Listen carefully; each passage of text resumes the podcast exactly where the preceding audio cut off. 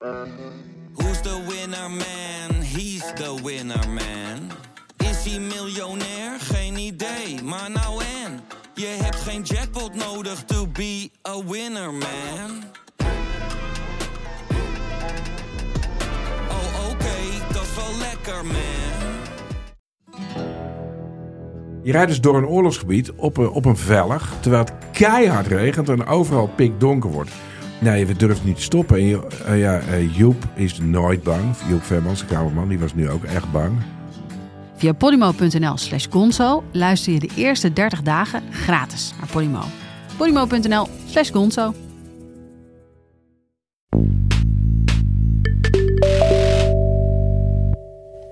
En ik wilde u, u voorstellen aan Fopje Kuilstra. En toen Fopje geboren werd, ze is nu 105. Toen mocht haar moeder nog niet stemmen. Ann Nixon Cooper is 106 years old. She was born just a generation past slavery, a time when there were no cars on the road or planes in the sky. When someone like her couldn't vote for two reasons because she was a woman and because of the color of her skin. En als je door de ogen van Fopje kijkt en je realiseert wat we eigenlijk in die eeuw hebben bereikt, dan zie je dat die vooruitgang kolossaal is. Dat we hier, we, onze voorgangers samen, de mooiste verzorgingsstaat ter wereld hebben gebouwd. Met emancipatie, met vrijheid, met verheffing. America, we have come so far. We have seen so much, but there's so much more to do. Dit is Betrouwbare Bronnen met Jaap Jansen.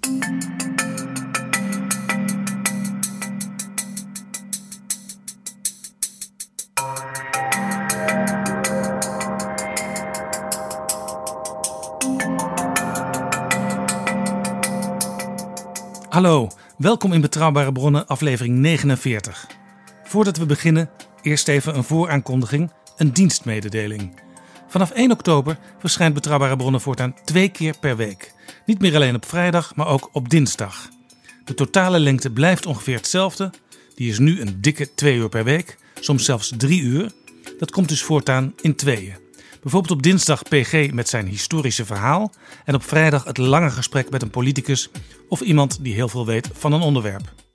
Voordeel, het wordt iets behapbaarder. Ik hoor wel eens van mensen dat ze zich een beetje bezwaard voelen als ze al klaar zijn met hun reis of hun lange looprondje en ze hebben betrouwbare bronnen nog niet helemaal afgeluisterd. En nog een voordeel, je kunt later gesprekken en onderwerpen makkelijker terugvinden. De meeste luisteraars van betrouwbare bronnen hebben geen problemen met de lange lengte, maar soms horen we toch wel eens: het is wel lang. Ik verwacht eigenlijk dat betrouwbare bronnen, vooral voor mensen die nu nog aarzelen om frequent te gaan luisteren, makkelijker instapbaar wordt. Dat geldt bijvoorbeeld ook bij bepaalde gasten die hun achterban voor het eerst wijzen op betrouwbare bronnen. Die kunnen dan meteen naar dat gesprek. Als je gewoon betrouwbare bronnen op de oude manier wil blijven beluisteren, dan kan dat natuurlijk ook. Je player speelt ze dan als twee helften achter elkaar af. Dat binnenkort, vanaf dinsdag 1 oktober.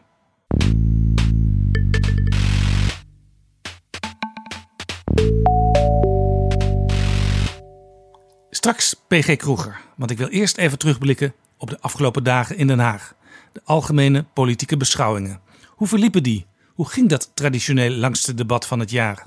Dit is Betrouwbare Bronnen, een wekelijkse podcast met betrouwbare bronnen. Ik ga praten met Roderick van Grieken, directeur van het Nederlands Debatinstituut. Welkom in Betrouwbare Bronnen, Roderick van Grieken. Leuk om er te zijn. We gaan praten over wat de afgelopen dagen zich in Den Haag op het Binnenhof afspeelde. De algemene politieke beschouwingen 2019. Over de troonrede en alle begrotingsplannen, miljoenennota voor 2020. Premier Mark Rutte stond weer als van ouds achter zijn spreekgestoelte. Er deden 14 fractievoorzitters aan mee. Ik vond het een bijzonder debat. En ik vond het te meer een bijzonder debat omdat vorig jaar Kamervoorzitter Khadija Ariep nog een oproep deed. En die leek eigenlijk nu pas gestand te worden gedaan. Kun jij je die oproep nog herinneren? Ja, absoluut. En dat was eigenlijk vooral naar aanleiding van een aanvaring die Wilders met eh, Kuzu had van Denk. Waarbij ze elkaar echt letterlijk stonden uit te schelden. Eh, van rot op en nou, rot zelf op en eh, u hoort hier niet. Ehm, en dat zette toen ook nog een klein beetje door in de rest van het debat. Stevig taalgebruik. En heel terecht, ehm, zij riep toen inderdaad aan de start van dag twee. Ik heb heel veel e-mails binnengekregen. Uh, van mensen die zich hier aan storen. Uh, dus houdt u er rekening mee. Uh, ja, u staat hier voor het hele land en gedraag u ook een beetje zo. Ja, om even dat idee nog terug te halen van een jaar geleden. Dat fragment van Khadija Ariep. Ik heb veel mails en brieven van burgers uit het hele land gekregen. Mensen ergeren zich ontzettend aan het taalgebruik en de manier waarop wij met elkaar omgaan. Ze vinden taalgebruik grof en hard. Het debat mag op het scherpst van de snede worden gevoerd, fel en kritisch. Maar dat kan ook zonder persoonlijk te worden. Het is onze gezamenlijke verantwoordelijkheid om met respect met elkaar om te gaan. En het aanzien van de Kamer zijn wij allemaal, 150 Kamerleden. Dat was Ariep. Aan het begin van deze algemene beschouwingen, 2019, zei ze alleen maar, had ze alleen maar kleine waarschuwing helemaal aan het begin van het debat. Uh, wilt u er wel rekening mee houden, Kamerleden? Alles wat u hier doet, wordt gehoord en gezien. Dus uh, doe het een beetje waardig. Dat was eigenlijk het idee. En dat gebeurde vervolgens ook. Ja, absoluut. Um, dat was echt misschien wel het meest bijzondere van deze algemene beschouwingen. En ja, ik volg ze dus zelf al op de voet sinds 2008, want zo lang doen we onze debatprijs al. Um, maar ik heb nog nooit meegemaakt dat uh, zeg maar, de sfeer zo goed was. Daar echt ook goed naar elkaar geluisterd werd. Uh, ook daar waar er gewoon stevige meningsverschillen waren. En mensen bezig waren elkaar te begrijpen. En bezig waren om te kijken of ze samen een stap verder konden komen. Af en toe best wel met harde botsingen, maar dat mag ook. Wij Wilders, uh, ook deze keer toch echt wel een paar keer dat hij ja, stevig zijn mening geeft. Um, maar dat mag ook. Als het maar niet op een manier gebeurt dat er niet meer geluisterd wordt naar wat de andere partij zegt. Want dan, dan heeft een debat geen zin meer. Maar komt het door dat er dit jaar ineens, en eigenlijk misschien wel als je het gedurende jaren bekijkt, voor het eerst in lange tijd een heel ander soort debat was dan we gewend zijn? Nou, ik denk dat toen ik er zelf over zat na te denken, uh, deze twee dagen, terwijl we er druk mee bezig waren. Ik denk dat, dat Wilders hier wel een dominante rol in heeft. Want die is eigenlijk altijd aan de start van algemene beschouwingen. Trekt hij de aandacht naar zich toe? Ja, hij is alles uh, ostentatief met zijn hele fractie weggelopen. Ja, heeft een keer. Uh, hij heeft ook wel eens moties van wantrouwen meteen al ingediend. Ja hoofdelijke stemmingen aangevraagd. Uh, steekkarretjes vol met papieren, met petities naar binnen gerold. En omdat hij natuurlijk uh, op dit moment de grootste oppositiepartij is, mag hij ook als eerste spreken. Dus hij kan eigenlijk de toon van het debat zetten. Ja. Maar toen hij dat nog niet was, deed hij dat ook. Dan, dan startte hij gewoon met een, een, een, een punt van orde. En, en dan ging hij gewoon. Dan onderbrak hij gewoon de eerste spreker. Ja, en dan, dan nou, hij heeft de meest gekke dingen uitgehaald. Hè? Dat hij. Uh, uh, dat hij vond dat niet de Partij van de Arbeid moest beginnen, maar een andere partij, omdat dat toch eigenlijk de echte grootste oppositiepartij was. En dan op een grove manier puur om de aandacht naar zich toe te trekken en zich ja, ervan te vergewissen dat hij gewoon de hele dag de media zou domineren. Hij begon nu eigenlijk als een. Ik, ik kijk altijd naar het lagerhuis, uh, naar het vragenuurtje daar. En dan zie je de premier vaak aan het begin uh, doden betreuren die ver weg gevallen zijn of bij een terroristische aanslag of, uh, in, of in een uh, land vlakbij. Hij begon eigenlijk op een soort premier manier nu over de moord die, die, die gepleegd was in, in Amsterdam deze week. Uiteindelijk werden het zelfs twee moorden. Ja. Dus hij mocht eigenlijk een soort nationaal ding doen op dat moment. Ja, en dat deed hij, dat deed hij heel goed. geloofwaardig. Uh, en ik denk ook wel oprecht. Ja, hij werd ook gesteund daarin door de hele Kamer.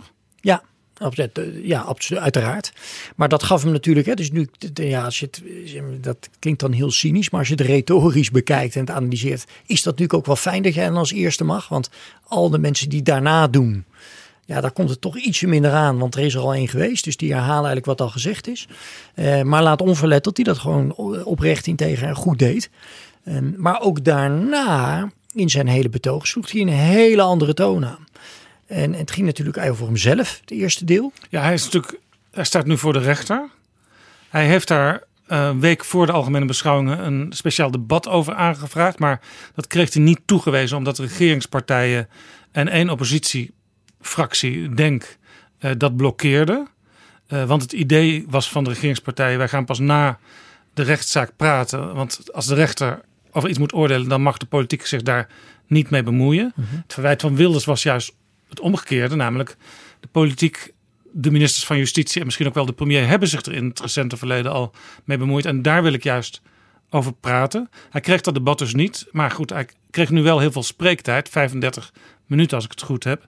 Dus hij kon daar nu zelf een deel al van die spreektijd aan gaan besteden. Ja, maar hij deed het op een hele andere toon dan dat hij normaal gesproken dat doet. Hè. Normaal is bij Wilders toch echt vol op het orgel.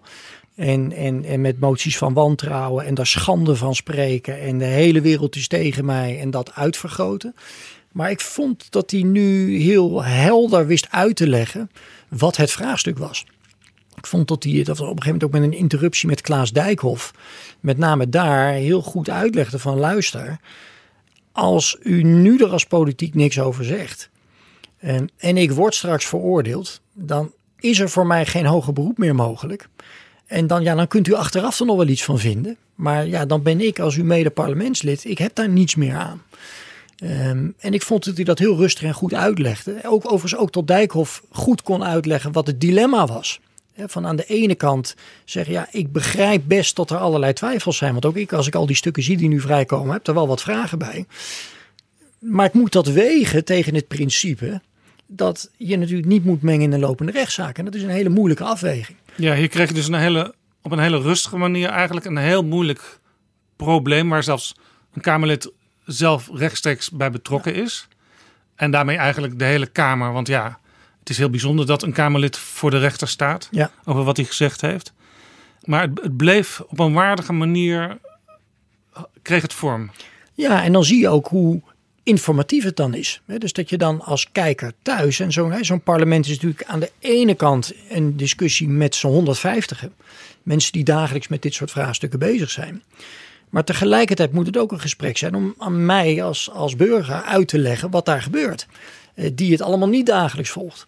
En door die bril probeer ik altijd te kijken van joh, wie, wie doet met name dat laatste goed? Hè? Wie neemt mij nou mee om uit te leggen wat je vindt, waar dat verschilt van anderen op een begrijpelijke manier? En dat gebeurde deze twee dagen eigenlijk bijna continu heel helder. Ja, toch nog even, want ik was eigenlijk op zoek naar het antwoord op de vraag: waarom hebben we nu een veel uh, rustiger debat gehad dan meestal? En ook een debat waarin partijen bereid waren naar elkaar te luisteren en zelfs op een welwillende manier naar elkaar te luisteren en elkaar ook te helpen om meerderheden te vinden. Nou, ik denk dat dat. Uh, ik heb nog twee andere dingen bedacht die een rol zouden kunnen spelen.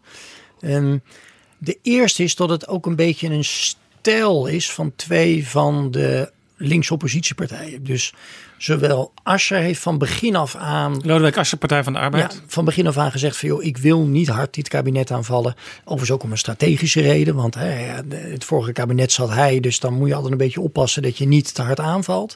Maar ik heb wel het gevoel dat het ook echt wel zijn stijl ja. is. En hij heeft ook laten zien natuurlijk als vicepremier dat hij kan regeren. Ja. Dus het zou misschien ook ongeloofwaardig zijn als hij er keihard in zou gaan. Ja, dus die, die, uh, dus die heeft er A belang bij om het op die manier te doen. Maar ik heb ook langzaamaan wel het gevoel dat het ook echt wel zijn stijl is om het op die manier te doen. En voor Jesse Klaver geldt hetzelfde. Hè? Die maakt er bijna zijn handelsmerk van. GroenLinks. Van GroenLinks. Dus je, je, je hebt twee oppositiepartijen die dat ook echt als strategie kiezen. Af en toe ook een beetje, vind ik, een beetje last van elkaar hebben. Want als je dat allebei doet, ja, wie, dan wordt het ook weer moeilijk om je daarmee te onderscheiden. Ja, ja die partijen hadden een tijdje terug zelfs uh, het probleem dat in een stemwijzer bleken eigenlijk, uh, als je gewoon je eigen opvattingen invulde, uh, dan bleken beide partijen evenveel punten te krijgen. Want uh, op alle standpunten die die stemwijzer uh, in het systeem had, bleken Partij van de Arbeid en GroenLinks uh, op hetzelfde standpunt uit te komen. Ja. dus dat geeft al aan dat die partijen bijna niet van elkaar te onderscheiden zijn. Nou ja, dus dan, dan hebben ze er allebei last van. Maar ze kiezen in ieder geval wel bewust allebei die strategie. Um, een andere, maar dat is echt. nou ja, dat kan ik verder niet, niet, niet hard maken. Maar is wel mijn gevoel wat wellicht meespeelt. Is dat we allemaal die Brexit volgen allemaal al maandenlang, zo niet drie jaar lang, naar het Engelse lagerhuis kijken. Aan de ene kant, eh, zeker als je van politiek houdt, dat toch een prachtig spektakel vinden. Eh, met nou, allemaal positieve dingen waar we misschien zo meteen nog wel Ja, over er wordt al jaren geroepen van waarom hebben wij niet zulke prachtige debatten als in het Ja. Lagerhuis? Ja, maar je, het is nu wel. De, eh, ja, het failliet daarvan is toch nu echt wel de afgelopen maanden duidelijk geworden. Ik De denk Engelse politiek die volledig in zichzelf is vastgelopen. Ja, omdat daar de, de schoonheid van het compromis, dat kent men gewoon niet. Dus het is om twee redenen heel fijn om naar te kijken. Allereerst omdat bijna alle sprekers daar, hè, dat zijn er 650, ehm, retorisch gemiddeld beter zijn dan een Nederlandse politicus. Dat komt A, doordat het in de cultuur en in het onderwijs zit. Maar B, dat zijn allemaal parlementsleden die zelf hun zetel hebben moeten bevechten. Die moeten allemaal voor hun eigen district. En natuurlijk, als de conservatieve partij het goed doet, dan heb ik daar voordeel bij als ik eh, van de conservatieve partij ben. Maar toch heb ik die strijd moeten voeren. Dus daar, daar, daar selecteer je al op, op, ja, op retorica een beetje. Je moet verbaalvaardig zijn om daar gekozen te worden. Ja, hier in Nederland kan iemand die zijn hele leven tot nu toe gezwegen heeft, toch in de Tweede Kamer gekozen worden. Ja, absoluut. En, die, die, nou, en dat in combinatie met dat het niet in het onderwijs zit en niet in de cultuur zit, eh, zijn bij ons politici over het algemeen eh, ja, minder goede sprekers. En dat vind ik natuurlijk een verademing om naar te kijken. Dat is naar elke speech in dat lagerhuis, en dat zijn allemaal korte betoogjes van twee, drie minuten, zijn allemaal pareltjes. Ten tweede is het natuurlijk aantrekkelijk omdat het heel overzichtelijk is. Eh, links zit de regering, rechts zit de oppositie. Ja, het is heel duidelijk. Ik zie in. Nederland wel eens filmpjes van politieke partijen. Waar dan alleen maar de eigen spreker eh, te zien is. En dat vind ik totaal oninteressant. Want eh, ik wil ook weten hoe de context is. Hoe erop gereageerd werd. Waar het eigenlijk een reactie op is. Maar als je een filmpje uitzendt van een eh, Britse lagerhuisspreker. Dan is dat eigenlijk al perfect. Want het is inderdaad een retorisch hoogstandje Ja. van enkele minuten. Ja, dat. Dus het is goed ingesproken. En ja, het, het, zeg maar, op het basisniveau is het een heel simpel model. Het is winner takes all. Je hebt de regering, die nemen gewoon, die kunnen zeg maar, hun goddelijke gang gaan. En de oppositie is het per definitie met ze oneens. En dan zeker dat Engelse vragenuurtje waar je het net over had. Dat, ja, dat, is, dat is prachtig eh, om naar te kijken. Maar als je echte problemen krijgt, eh, zoals nu met die brexit. En daar gewoon, dan blijkt dat men dus ook het onvermogen heeft om naar elkaar te luisteren. Want dat hoeven ze niet. Ja, normaal hoef jij als Engelse regeringspartij hoef je niet te luisteren naar de oppositie. Want Nee. ja, de macht, waarom zou je? Nee, het is zelfs zo dat Labour eigenlijk heel lang, onder leiding van Jeremy Corbyn, heel lang geen echt standpunt over hoe ze nu verder moesten gaan met die Brexit had. Want ja, het was niet nodig. Het ging er alleen maar om de conservatieven Ja. ten val te brengen. En dan zouden ze wel weer verder zien. Ja, overigens, voor mij is het op de dag van vandaag is dat Labour standpunt nog een beetje. Ja, ik dacht eh, een paar weken geleden dat ze een helder standpunt inmiddels hadden. Maar dat is nu alweer verdwenen, geloof ik. Ja. Maar eh, exemplarisch, althans wat ik exemplarisch vind, is dat eh, in de nadagen van Theresa May, toen was dat referendum dus al drie jaar geleden had plaatsgevonden. En toen al lang duidelijk was, dit loopt falikant uit de hand. Pas toen is voor het eerst achter de schermen de overleg geweest tussen Theresa May en Jeremy Corbyn. Van hem, misschien moeten we toch eens samen gaan kijken. Ja. Dat is in Nederland natuurlijk ondenkbaar. Daar is, zodra zich een probleem afspeelt of voordoet, achter de schermen wordt er direct gebeld. Dat zien we dan misschien niet eens met z'n allen. Ja. Maar daar wordt direct met alles en iedereen afgestemd. Dan ga je samen kijken, jongens, wat is hier de In bewegingsruimte? Nederland gebeurt het zelfs dat de premier Mark Rutte plotseling in de kamer van eh Lilian Marijnissen staat. Of plotseling vraagt aan Geert Wilders, kan ik even langskomen? Nou, in Engeland was het gewoon een enorme schok überhaupt dat Jeremy Corbyn en Theresa May met elkaar gingen praten. Maar als je daar eens, maar als je daarover nadenkt, dan, dan, dan blijkt dus hoe slecht dat eigenlijk is. Dus het is mooi vanuit retorisch perspectief. En, en, ja, in die zin ben ik ook fan van. Ehm, omdat het overzichtelijk is. Het is een echt debat voor en tegen. Maar een van de belangrijkste voorwaarden van een debat is dat je wel probeert ja, op basis van argumenten, uit meningsverschillen ontspringt de waarheid, samen verder weer komt. En bereid bent je mening bij te stellen. Maar als je nooit hoeft te luisteren naar je opponent, dan gebeurt dat helemaal niet. Dan is het dus, we gaan of het hele land linksom, of we gaan met het hele land rechtsom. En daartussen is er niet. Ja, en het kiesstelsel leidt dus eigenlijk tot de vorm van het debat in een land. Absoluut, ja, dat heeft een hele belangrijke eh, bijdrage eraan.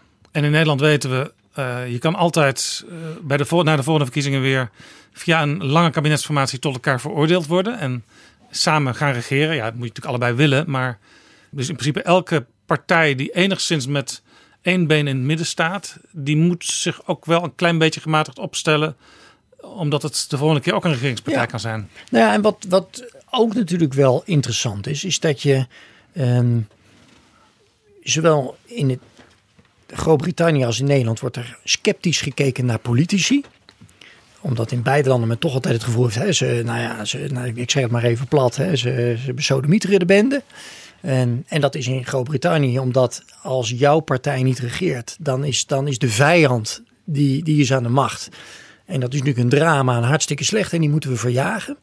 In Nederland is het vaak zo dat ja, voor de verkiezingen heeft iemand A beloofd. En na de verkiezingen doet hij dat toch niet helemaal, omdat je bij ons een coalitie moet vormen. Maar per saldo is er in Nederland volgens mij redelijk wat onderzoek wat aantoont dat het vertrouwen in de politiek relatief best hoog is ten opzichte van andere landen. En dat zit hem voor een deel erin dat je in Nederland wel gehoord wordt. Dus het is heel makkelijk om het systeem in te komen met een nieuwe partij. Dat is in Groot-Brittannië bijna onmogelijk. eh, Door ook het kiesstelsel. Ja, kijk maar naar de partij van Farage. Ja. Die heeft maar een paar zetels in de geschiedenis van het Lagerhuis gehad. Wel veel zetels in het Europees Parlement, maar dat kiesstelsel is wat anders. Dus zelfs zo'n partij van Farage, die toch dominant vaak is in de media, kan eigenlijk nauwelijks het, eh, het parlement Ja. binnenkomen. En je hebt voorbeelden gehad van de, en, en, en al lang bestaande, de Liberal Democrats in Groot-Brittannië. Die hadden, eh, toen ik daar op school zat in de jaren 80, hadden zij volgens mij 27, nee, 25 procent van de popular vote. Ja. En maar 27 zetels van de 650 parlementsleden. Nou, Ja. Dus Er zijn zelfs peilingen geweest eh, recent. Waarin de Lib Dems, eh, geloof zelfs één keertje het grootste waren. Dus Hm. de popular vote. Maar geloof pas de derde partij in het lagerhuis. Ja. Omdat de Lib Dems hebben de handicap. Dat ze in heel Groot-Brittannië redelijk goed scoren. Maar ja, dan allemaal pas als partij nummer zoveel. Dus nooit nummer één. En dat moet je zijn om in, het lagerhuis Ja, te ja, komen. ja, dat is first past the post. Hè? Dus het is per district alleen degene met de meeste stemmen daar. Maar in het Nederlandse systeem is dus A, het voordeel dat het makkelijk toegankelijk is. Dus hè, denk aan een Partij voor de Dieren. Die, die, daar is opeens iemand daarmee, eh, is daar de boer op gegaan. Eh, zijn in het parlement gekomen. Dus die stem is gehoord. Ehm, als ze het niet goed hadden gedaan, daar hebben we natuurlijk ook legio-partijen van. Dan verdwijn je vier jaar later weer. Maar als je echt kennelijk een goed verhaal hebt, en dat heeft Partij voor de Dieren voor veel mensen gehad, dan, en dan blijf je daar zitten en doen ze ook echt mee. Dus eh, ze hebben daadwerkelijk invloed uitgeoefend Ja, op het, op en de het oudste partij die nu in het parlement zit, de SGP, die heeft ook maar heel weinig kiezers relatief. Maar zit er wel altijd met twee, drie zetels in. Ja, dus je hebt, je hebt als, als kiezer voel je heel erg gehoord ten opzichte van dat andere parlement. Dus je moet dan wegen. En in het Engelse parlement heb je dan het voordeel van goh, ik kan op die persoon stemmen en dan zit hij daar, zit hij er namens mij. Dat hebben wij natuurlijk niet, want het zijn redelijk onbekende mensen, onze Kamerleden. Maar mijn stem is wel gehoord in de zin dat als ik eh, nou, voor de ouderen in Nederland ben en ik vind dat het belangrijkste thema, dan is er een 50 plus. En als ja, relatief weinig mensen daarop stemmen, Ja. dan toch zitten ze in de Kamer en dan, dan zit mijn man of vrouw zit er. En jij denkt een beetje dat doordat wij nu steeds dat lagerhuis hebben gezien en nu eindelijk ook tot de conclusie komen, zij kunnen hun problemen niet meer oplossen binnen hun systeem. Dat we denken dat we in Nederland dan eigenlijk ons eigen systeem nog maar op een, op een nog Nederlandse manier moeten gaan uitvoeren. Ja, dan misschien ook wat trotser op worden. Of, of- maar dit is allemaal, eh, ja, ik kan het helemaal niet hard maken. Maar het was wel opvallend deze twee dagen hoe de toon was. En eigenlijk hoe prettig iedereen zich daar ook bij voelde. Het gekke is, de koning in zijn troonrede, die had al een beetje een vooraankondiging van eh, hoe het debat zou kunnen gaan. Hij zei, Hoewel in het publieke debat en op social media tegenstellingen soms de boventoon lijken te voeren, is het dagelijkse realiteit voor de meesten van ons anders. Nederland blijft een land van vrijwilligers en van verstandige compromissen in het brede midden. ik vond dat een nogal politieke uitspraak van de koning. Is natuurlijk ook geschreven door Mark Rutte, die tekst. Het was misschien ook een beetje wensdenken, maar eh, dat bleek gewoon nu in het debat. Ze waren op zoek naar verstandige compromissen in het brede midden. Ja, en je ziet toch eigenlijk dat die, eh, eh, laten we zeggen, de partijen aan, aan, aan de randen in het, in het Nederlands parlement. ehm, ja, die zitten, dat heeft PG Kroeger hier in Betrouwbare Bronnen, in, nou weet ik hoeveel afleveringen geleden, heel mooi uitgelegd. Dat dat percentage redelijk stabiel is. Ja. Ook heel functioneel, denk ik, dat het er is.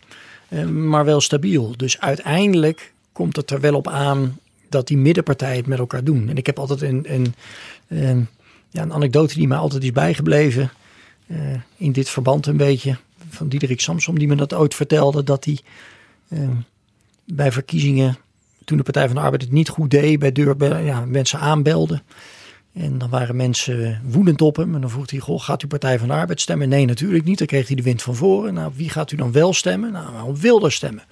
Maar denkt u dan dat Wilders uw problemen gaat oplossen? Nee, dat denk ik niet. Maar wie moet uw problemen dan wel oplossen? Ja, dat moet u doen. Dus zelfs de mensen die dan aan die randen stemmen, doen dat uit een soort proteststem. Maar snappen uiteindelijk ook wel dat daar niet de oplossing ligt. Ja, ja in, in Vlaanderen uh, noemde het Vlaams Blok, tegenwoordig het Vlaams Belang, zich destijds een zweeppartij. En daarmee bedoelden ze, wij zwepen eigenlijk de andere partijen op om meer richting onze opvattingen te komen. Want dat, het Vlaams Belang zegt net als Wilders en Baudet, uh, wij doen eigenlijk wat het volk echt denkt. En die elitepartijen, kartelpartijen, zegt Baudet, doen dat niet. En dus wij zwepen ze op om het, om het goede te doen. En in zekere zin doen ze dat ook. Hè? Ik denk dat ze heel functioneel zijn. Um, in die zin. Ja. En dat je als je terugkijkt op, op ja, de PVV en Wilders, dat dat daadwerkelijk ook wel toch heeft geleid dat er anders over vraagstukken gedacht En eigenlijk zei zo'n zo'n Samsom-kiezer dus, Partij van de Arbeid waar ik vroeger op gestemd heb, die houdt te weinig rekening met uh, wat wij, ons soort mensen, denken. Uh, dus stem ik één of twee keer op zo'n partij als protest. Maar ik hoop dat jullie er wel Ja. van leren. En dat is ook, als je dat nu weer terugbrengt naar het debat van deze twee dagen, dat vind ik ook altijd de moeilijkheid dat het nu, nou je kan zeggen heel constructief, misschien zelfs een beetje gezapig eraan toe ging. Eh, dat kan aan de andere kant ook toe leiden dat mensen er weer naar kijken en zich er niet in herkennen. En denken van ja, maar dit is niet hoe ik de politiek beleef. Ehm, en, en eh, dat die het juist wel prettig vinden als en toe is harde taal gesproken. Ja, want wat ook een, een groot verschil is als je het inhoudelijk bekijkt. Heel lang zijn debatten gegaan over de Nederlandse identiteit. Dat zit er nog steeds wel een beetje in. Maar de afgelopen jaren heb je ook een soort, je zou kunnen zeggen, ruk naar links gezien. Eh, het kabinet begon een beetje als het kabinet van het grote bedrijfsleven. Maar dat is helemaal, helemaal verdwenen. Hè? De VVD, Klaas Dijkhoff bijvoorbeeld, zegt zelfs... eh, ja, ik ben niet de woordvoerder van VNO-NCW. Dat zei hij bij mij in de, in de podcast, in Betrouwbare Bronnen. En eerst moesten de belastingen voor de grote bedrijven nog verlaagd worden. Inmiddels wordt er zelfs over gesproken om de belastingen wat te verhogen. Ja. En dat gebeurt eigenlijk kamerbreed. Ja, dat kan dus. Dat is een ja, golfbeweging door de Kamer heen. Ja, dus in zekere zin zou je ook misschien kunnen zeggen. eh, ook rechtsere partijen zoals de VVD en het CDA. Eh, en PVV en Baudet, die, die waren op een bepaalde manier al socialer dan VVD en CDA. Tenminste, zeker de PVV, Baudet wat minder. Die, die komen inhoudelijk iets dichter bij de core business van de linkspartij, hè, van Partij van Arbeid GroenLinks SP. En dat maakt ook dat ze makkelijker eh, in een kringetje kunnen nadenken over hoe gaan we het samen aanpakken. Ja, maakt het af en toe ook ingewikkelder, hè? omdat het minder overzichtelijk is geworden. Wat is nou rechts en wat is nou links? Dus dat, dat, dat levert Ja. ook wel weer uitdagingen Ja. op. Ehm, maar dat is waar. Ja. Het Nederlands Debatinstituut looft elk jaar sinds 2008 een prijs uit aan het Kamerlid, de fractievoorzitter, die het debat het beste gedaan heeft. Nou sprak Jesse Klaver van GroenLinks in het debat. En die was deze zomer met zijn zoontje veel op pad geweest. En zijn zoontje die sprak hem op een gegeven moment aan. eh, jij bent papa, maar jij bent toch ook Jesse Klaver? En toen daagde het eigenlijk bij Klaver dat hij een, een merk was geworden. Zelfs voor zijn zoontje een beetje een merk. En daar wilde hij vanaf. Sterker nog, hij wilde dat ook meteen in de praktijk gaan brengen. Want hij zei... dat je als fractievoorzitter een merk kan zijn. Een imago. Iets wat beheerst moet worden. En beheert. En voordat je het weet, ga je gedragen naar hoe andere mensen denken dat jij bent. En deze zomer nam ik voor mezelf een besluit. Ik stap uit die mal. Anders kom ik en komen wij als politiek volgens mij niet verder. We moeten dat als mensen regelmatig doen. Zoals we dat ook met onze kinderen proberen. Voorzitter, het zette mij aan het denken over al die jaren hier in de politiek En hoe wij met elkaar hier in het parlement werken en welke rol en bijdrage ik daaraan lever. En dat stemt me somber. Ik moet constateren, ik zal de eerste zijn om te zeggen dat ik er zelf aan meewerk, dat we behoorlijk bezig zijn met scorebordpolitiek. De eerste willen zijn, een debat willen winnen. De vraag die centraal staat ook in aanloop naar deze politieke beschouwing is toch wie gaat het goed doen? Jesse Klaver zegt hier dus, Roderick van Grieken, ik wil geen scorebordpolitiek meer bedrijven. Maar dat is eigenlijk wat jullie toch een beetje doen met het uitloven elk jaar van een prijs voor de beste debater. Ja, dat is waar. Want we, we, ja, we roepen een winnaar uit. Dus dan heeft het een wedstrijdkarakter. Het idee daarachter is wel dat we door die prijzen uit te reiken aandacht proberen te vragen voor het belang van goede debatvaardigheden. Ehm, we proberen daarbij aandacht te vragen voor hoe belangrijk het is dat een politicus die complexe inhoud zo weet te verwoorden dat ik het snap. En dat politici in een debat een soort voorbeeld geven van hoe je met elkaar zou moeten debatteren. Dus je mag het hard met elkaar oneens zijn, maar je moet iedere keer het uitleggen aan mensen. Van, hij vindt dit, ik vind dat, dit is ons meningsverschil en daarom stemmen we anders. Ja, dit is dus geen entertainment invalshoek, maar het is meer een invalshoek van uh, hoe kunnen we in Nederland elkaar beter begrijpen en tot betere oplossingen komen als we er samen over debatteren. Ja, absoluut. En ik merk dat, de, dat is wel grappig als je dan die prijs kijkt door de jaren heen. Daar werd in het begin ook best sceptisch naar gekeken. Um, sowieso alles wat met retorica te maken had, was nou, rond de eeuwwisseling van dit jaar in Nederland echt iets waar mensen ver van bleven. Ja, ja ik weet nog wel in het begin dat jullie ook nog wel eens uh, dachten van komt de prijswinnaar straks wel die prijs in ontvangst nemen? Want het was even, toch even aanvoelen van hoe gaat dit nou lopen, zo'n prijs? Ja, het was, iets, het was iets nieuws. En ook journalisten keken er af en toe sceptisch naar. Van joh, maar wat, wat, wat is dit nou? Het gaat toch om de inhoud? Ja, het gaat ook om de inhoud. Um, maar het gaat ook om de vorm. Het gaat er ook om dat politici, nou ja, nogmaals kunnen uitleggen waar ze voor staan, het meningsverschil duidelijk kunnen maken. En dat is in Nederland heel lang een ondergeschoven kindje geweest. Um, bijvoorbeeld ook in verkiezingsdebatten. Die hebben echt tientallen jaren in Nederland.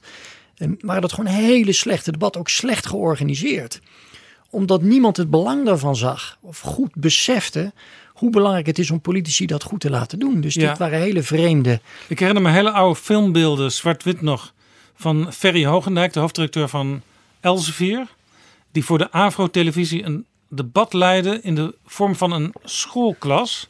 En daar zaten dus de politieke leiders, toen veel meer dan nu, uh, echt een beetje oude mannetjes in, zoals ze eruit zagen en gekleed waren. Die zaten gewoon achter kleine schoolbankjes. Dat was heel raar om te zien. Ja, en zo, nee, je kan, uh, je kan er best wel veel terugvinden op YouTube van die oude, van die oude debat. Het heeft natuurlijk ook met het tijdsbeeld te maken. Maar het werd ook niet lang niet serieus genomen. En nee, er heeft ook een keer een, een, er is ook nog niet zo heel lang geleden een debat bij RTL geweest in de pauze van een programma van Henny Huisman. Ja, 2002 was dat. Ja, dat was met uh, uh, toen nog met Pim Fortuyn. En dus dan werd het als een soort van entertainment gebracht. En het is ook nog helemaal niet zo lang geleden dat bijvoorbeeld bij de NOS, uh, ik, uit mijn hoofd zeg ik 2012, dat er een, het eerste verkiezingscampagne, eerste verkiezingsdebat in aanloop naar de verkiezing van 2012 was de opzet, om het een beetje leuk te houden, dat iedere politicus een vakantiefoto moest meenemen en dan moest gaan vertellen wat hij die vakantie had gedaan. Ik weet het nog, want uh, Jolande Sap van GroenLinks, die stond voor een soort van ruïne op de foto. En toen Ferry Mingelen, ja, het, het, het kwam er zomaar spontaan uit, denk ik. Die zei, staat die ruïne ook een beetje symbool voor de toestand van uw partij op dit ja. moment? Nou ja, dat, is natuurlijk, ja. dat is natuurlijk dodelijk als je nog een debat moet doen. Uh, en, maar zo zijn er allemaal voorbeelden waarbij het, waarbij het aan de ene kant nog heel erg als entertainment werd gebracht. Van hé, hey, het moet maar leuk zijn. Wat ook tekenend was, was dat die politieke partijen dan maar daarmee akkoord gingen. En zeiden van we doen het maar. Dat is nu echt anders geworden. Um, en terecht. Ja, nou het is nu wel eens zo dat de partijen te veel invloed hebben. Uh, op bijvoorbeeld wie tegen wie en welk thema dan. Ja, maar dat geeft, wat ik de winst daarvan vind, is dat iedereen in ieder geval is gaan inzien hoe belangrijk dit is. En ik heb ook wel eens meegemaakt dat, dan was ik betrokken bij de organisatie van een debat dat er zelfs zo werd tussen partijen werd onderhandeld, tussen twee partijen die tegenover elkaar zouden staan, dat de stelling op een gegeven moment totaal onbegrijpelijk was geworden. Maar ja, dit was de enige stelling waar ze het over eens konden worden van tevoren. Dat ze het daarover wilden hebben. Ja, en da daar zie je de, de, ook weer een beetje de moeilijkheid van, van ons politieke systeem. Overigens in de Verenigde Staten, die presidential debates, dat wordt georganiseerd door een aparte commissie. Maar die commissie wordt gewoon geleid door democraten en republikeinen. Die gewoon een jaar voor de verkiezingen tot in detail. En dan hebben we het echt over het kleinste detail uitonderhandelen.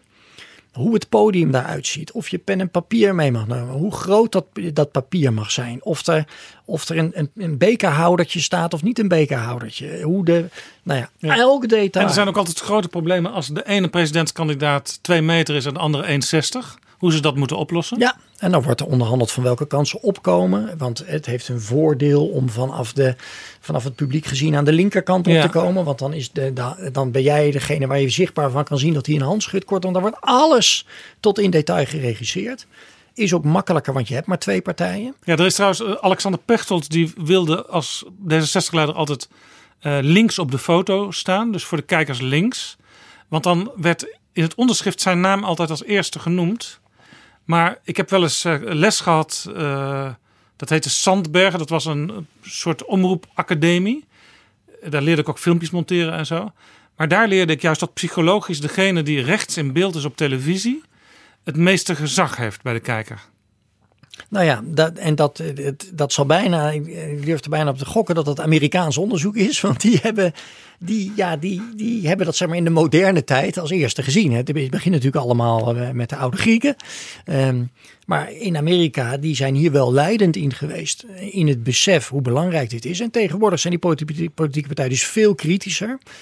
Eh, alleen blijven we in Nederland verkiezingsdebatten sowieso veel ingewikkelder, omdat je zoveel partijen hebt. Dus het, het is een ingewikkelde puzzel om daar een debat voor te organiseren, wat voor de kijker, en dat is het doel uiteindelijk, eh, geïnformeerd te raken. Want de, uitdaging is een beetje dat ja, jij en ik, en misschien ook veel luisteraars van betrouwbare bronnen, die politiek heel erg volgen, ja, die worden inhoudelijk echt niet zoveel wijzer van de verkiezingsdebatten. Die weten het allemaal wel.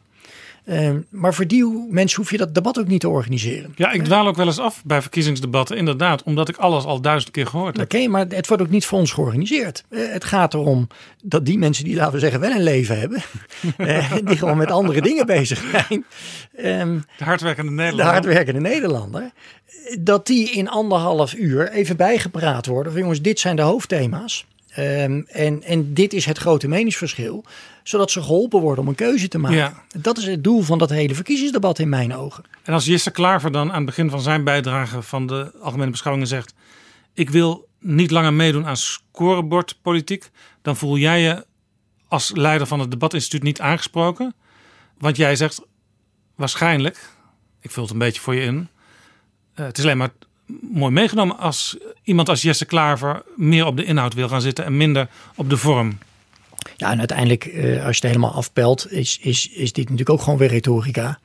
Ehm, want eh, het hele beeld van scorebordpolitici, eh, wie, wie, wie doet het het best en wie heeft gewonnen of niet. Nou, daar is een beetje een trend in Nederland dat we dat, dat, we dat vervelend vinden. Dus als jij als politicus dat kan claimen, dan is dat prima. Dus dat is zo goed recht. Tegelijkertijd, ja, politiek is uiteindelijk natuurlijk wel scorebord. Ehm, want de reden dat Jesse Klaver dat zegt, is in dat hij zoveel mogelijk stemmen wil winnen. Om zoveel mogelijk invloed te krijgen na de verkiezingen, om zijn idealen te verwezenlijken. Dus het is zo goed recht.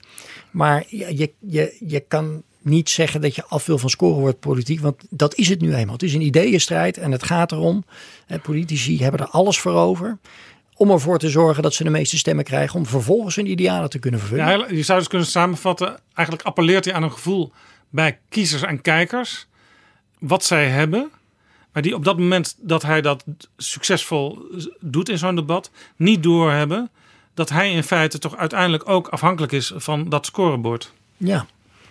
En, eh, en nogmaals, daar is niks mis mee. Hè? Dat, want dat, dat, ja, dat is nu eenmaal ja, het overtuigen. Dat, dat is retorica. Het is een beetje zeg maar de Haagse politicus die af wil van Haagse politiek. Ja.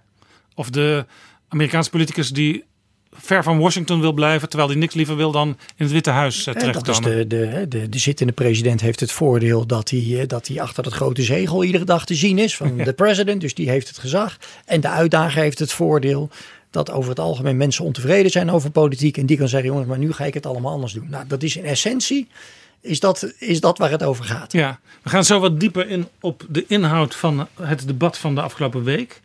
Uh, maar we beginnen even bij wie volgens jou het deze keer het beste gedaan heeft.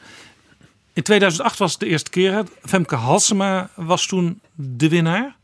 Sindsdien heeft Alexander Pechtold het een paar keer... Twee keer? Gewonnen. Is een wisselbeker, dus elk jaar haal je hem op aan het begin van het debat. En aan het eind van het debat krijgt iemand hem uh, als winnaar die keer. Uh, Rutte drie keer als ik het goed heb. Ja. Dat was, was al vrij snel, meteen toen die uh, premier werd in dat jaar. Wilders heeft een keer gehad. Halbe Zeilstra uh, zelfs, van de VVD. Wilders was trouwens ook wel interessant. Want dat was, als ik me goed herinner, op dezelfde dag dat hij... maar net na de uitreiking van die prijs... het woord nep-parlement in ja. de mond nam. Ja, daar waren we niet zo blij mee. De prijs wordt altijd uitgereikt aan het begin van de avond. Ja. Dat is ook nog een beetje om nog op een goede manier de media en Twitter en zo te kunnen halen. Dus dat debat is dan nog niet helemaal afgelopen. Ja, dat is waar. Maar daar hebben we de eerste, de, um, um, eerste twee jaar hebben we het volgens mij op de vrijdag bekendgemaakt. Dus echt na afloop? Na afloop. Alleen, ja, dan, dan, dan was er weinig aandacht voor, want dan zitten we alweer met het nieuws van vrijdag. En hè, ons doel is aandacht vragen nou ja, voor die retorica en die debatvaardigheden. Nou, dan ontkom je er niet aan om het al tijdens het debat toch te doen, want dan is iedereen ermee bezig. Dus in die zin is het, is het niet helemaal zuiver, want het debat is nog niet afgelopen.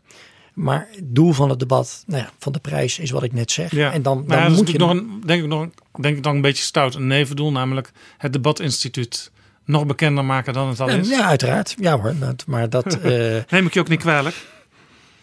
Uh, vorig jaar won Lodewijk Asscher het. Wat was toen ook alweer uh, de redenering in het juryrapport? Vorig jaar um, was een van de dingen die opviel, was dat hij um, de eerste was sinds wij konden heugen, uh, die zijn speech volledig uit het hoofd deed. Um, waarom is dat belangrijk? Omdat je als spreker contact moet maken met jouw publiek. en idealiter doe je dat dus uit het hoofd, want dan kan je contact maken. En dat, dat is voor Asje, met negen zetels heeft hij denk ik iets van 25 minuten spreektijd. Dus nog een hele heis om 25 minuten daar uit het hoofd te spreken. Nog even los van alle interrupties, want die geven weer extra spreektijd. Ja, dus het is, je moet je voorstellen dat er staat natuurlijk enorme druk op. Dit is het debat van het politieke jaar. In die zin is het eigenlijk een, een, een noem ik het altijd, een omgekeerd voetbalseizoen. En normaal gesproken werk je het hele seizoen naar de finale ja, toe. Je begint het met en het We beginnen met de finale en dan de rest van het jaar, dan, dan ja. vinden we het een beetje uit.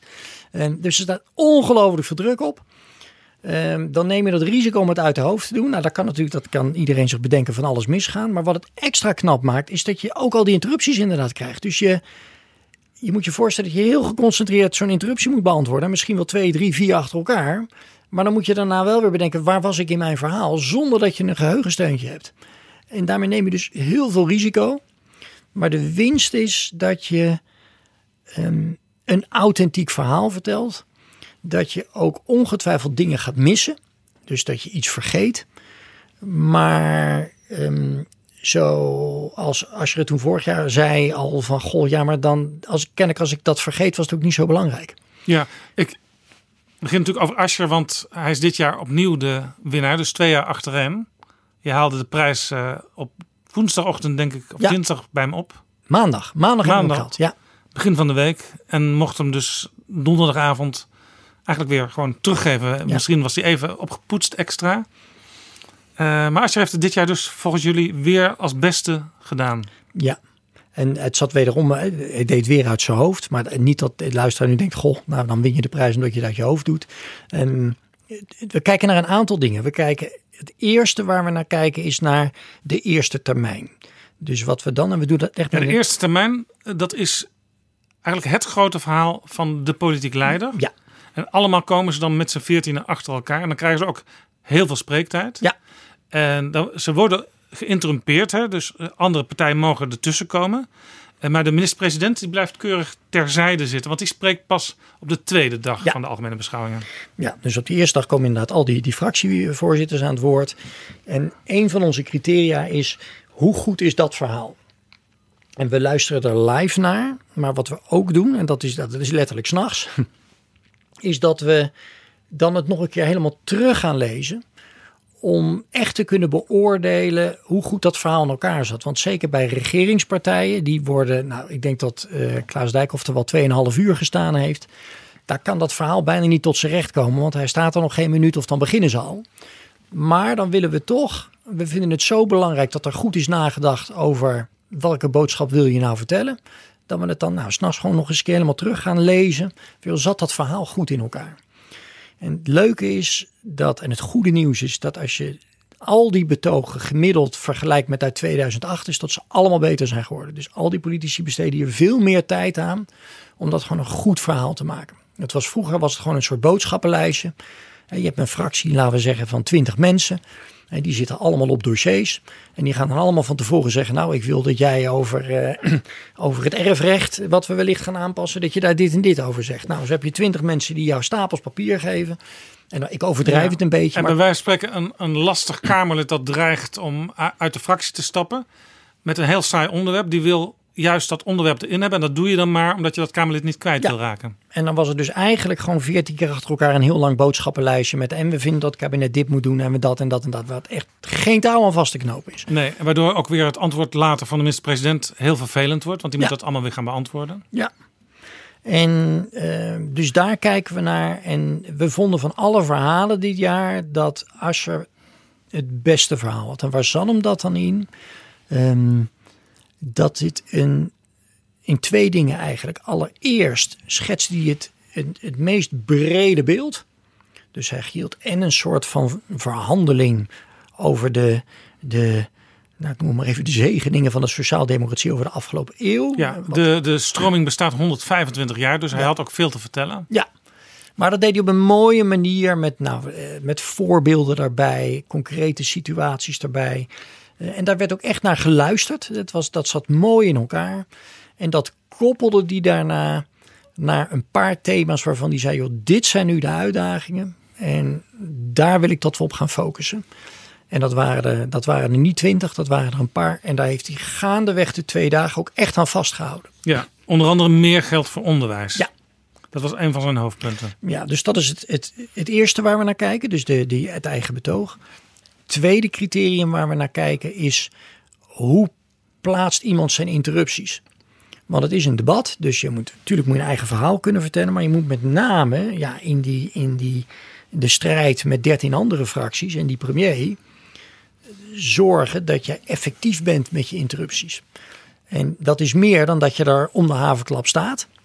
Ehm, dus we kijken wel, hè, iemand die, die in twee dagen tijd maar drie interrupties doet, nou, die doet niet echt mee in het debat. Maar het is niet zo als jij er dertig keer hebt gestaan, uh, dat je het dan heel goed gedaan hebt. Het moet ook wel effectief zijn.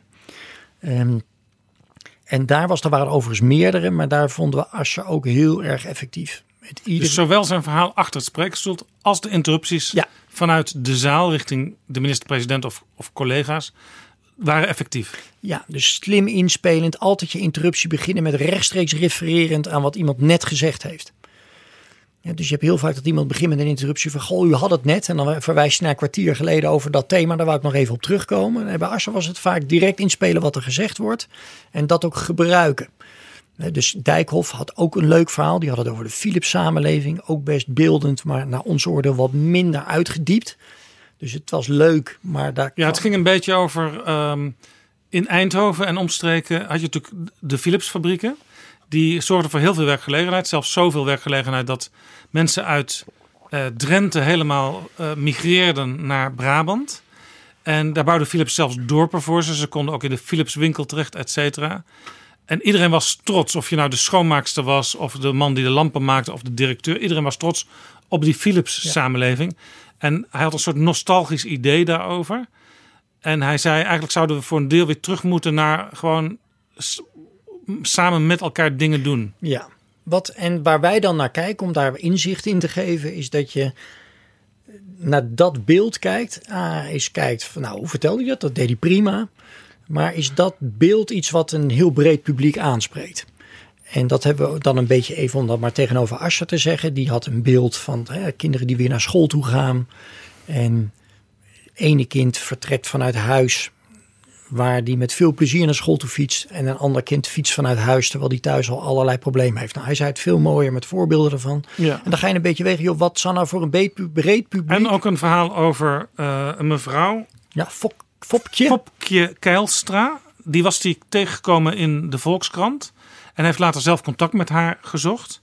Zij stemde ook altijd Partij van de Arbeid. En hij ging aan de hand van haar eigenlijk de hele geschiedenis door. En alle verworvenheden en verbeteringen van de kwaliteit van leven.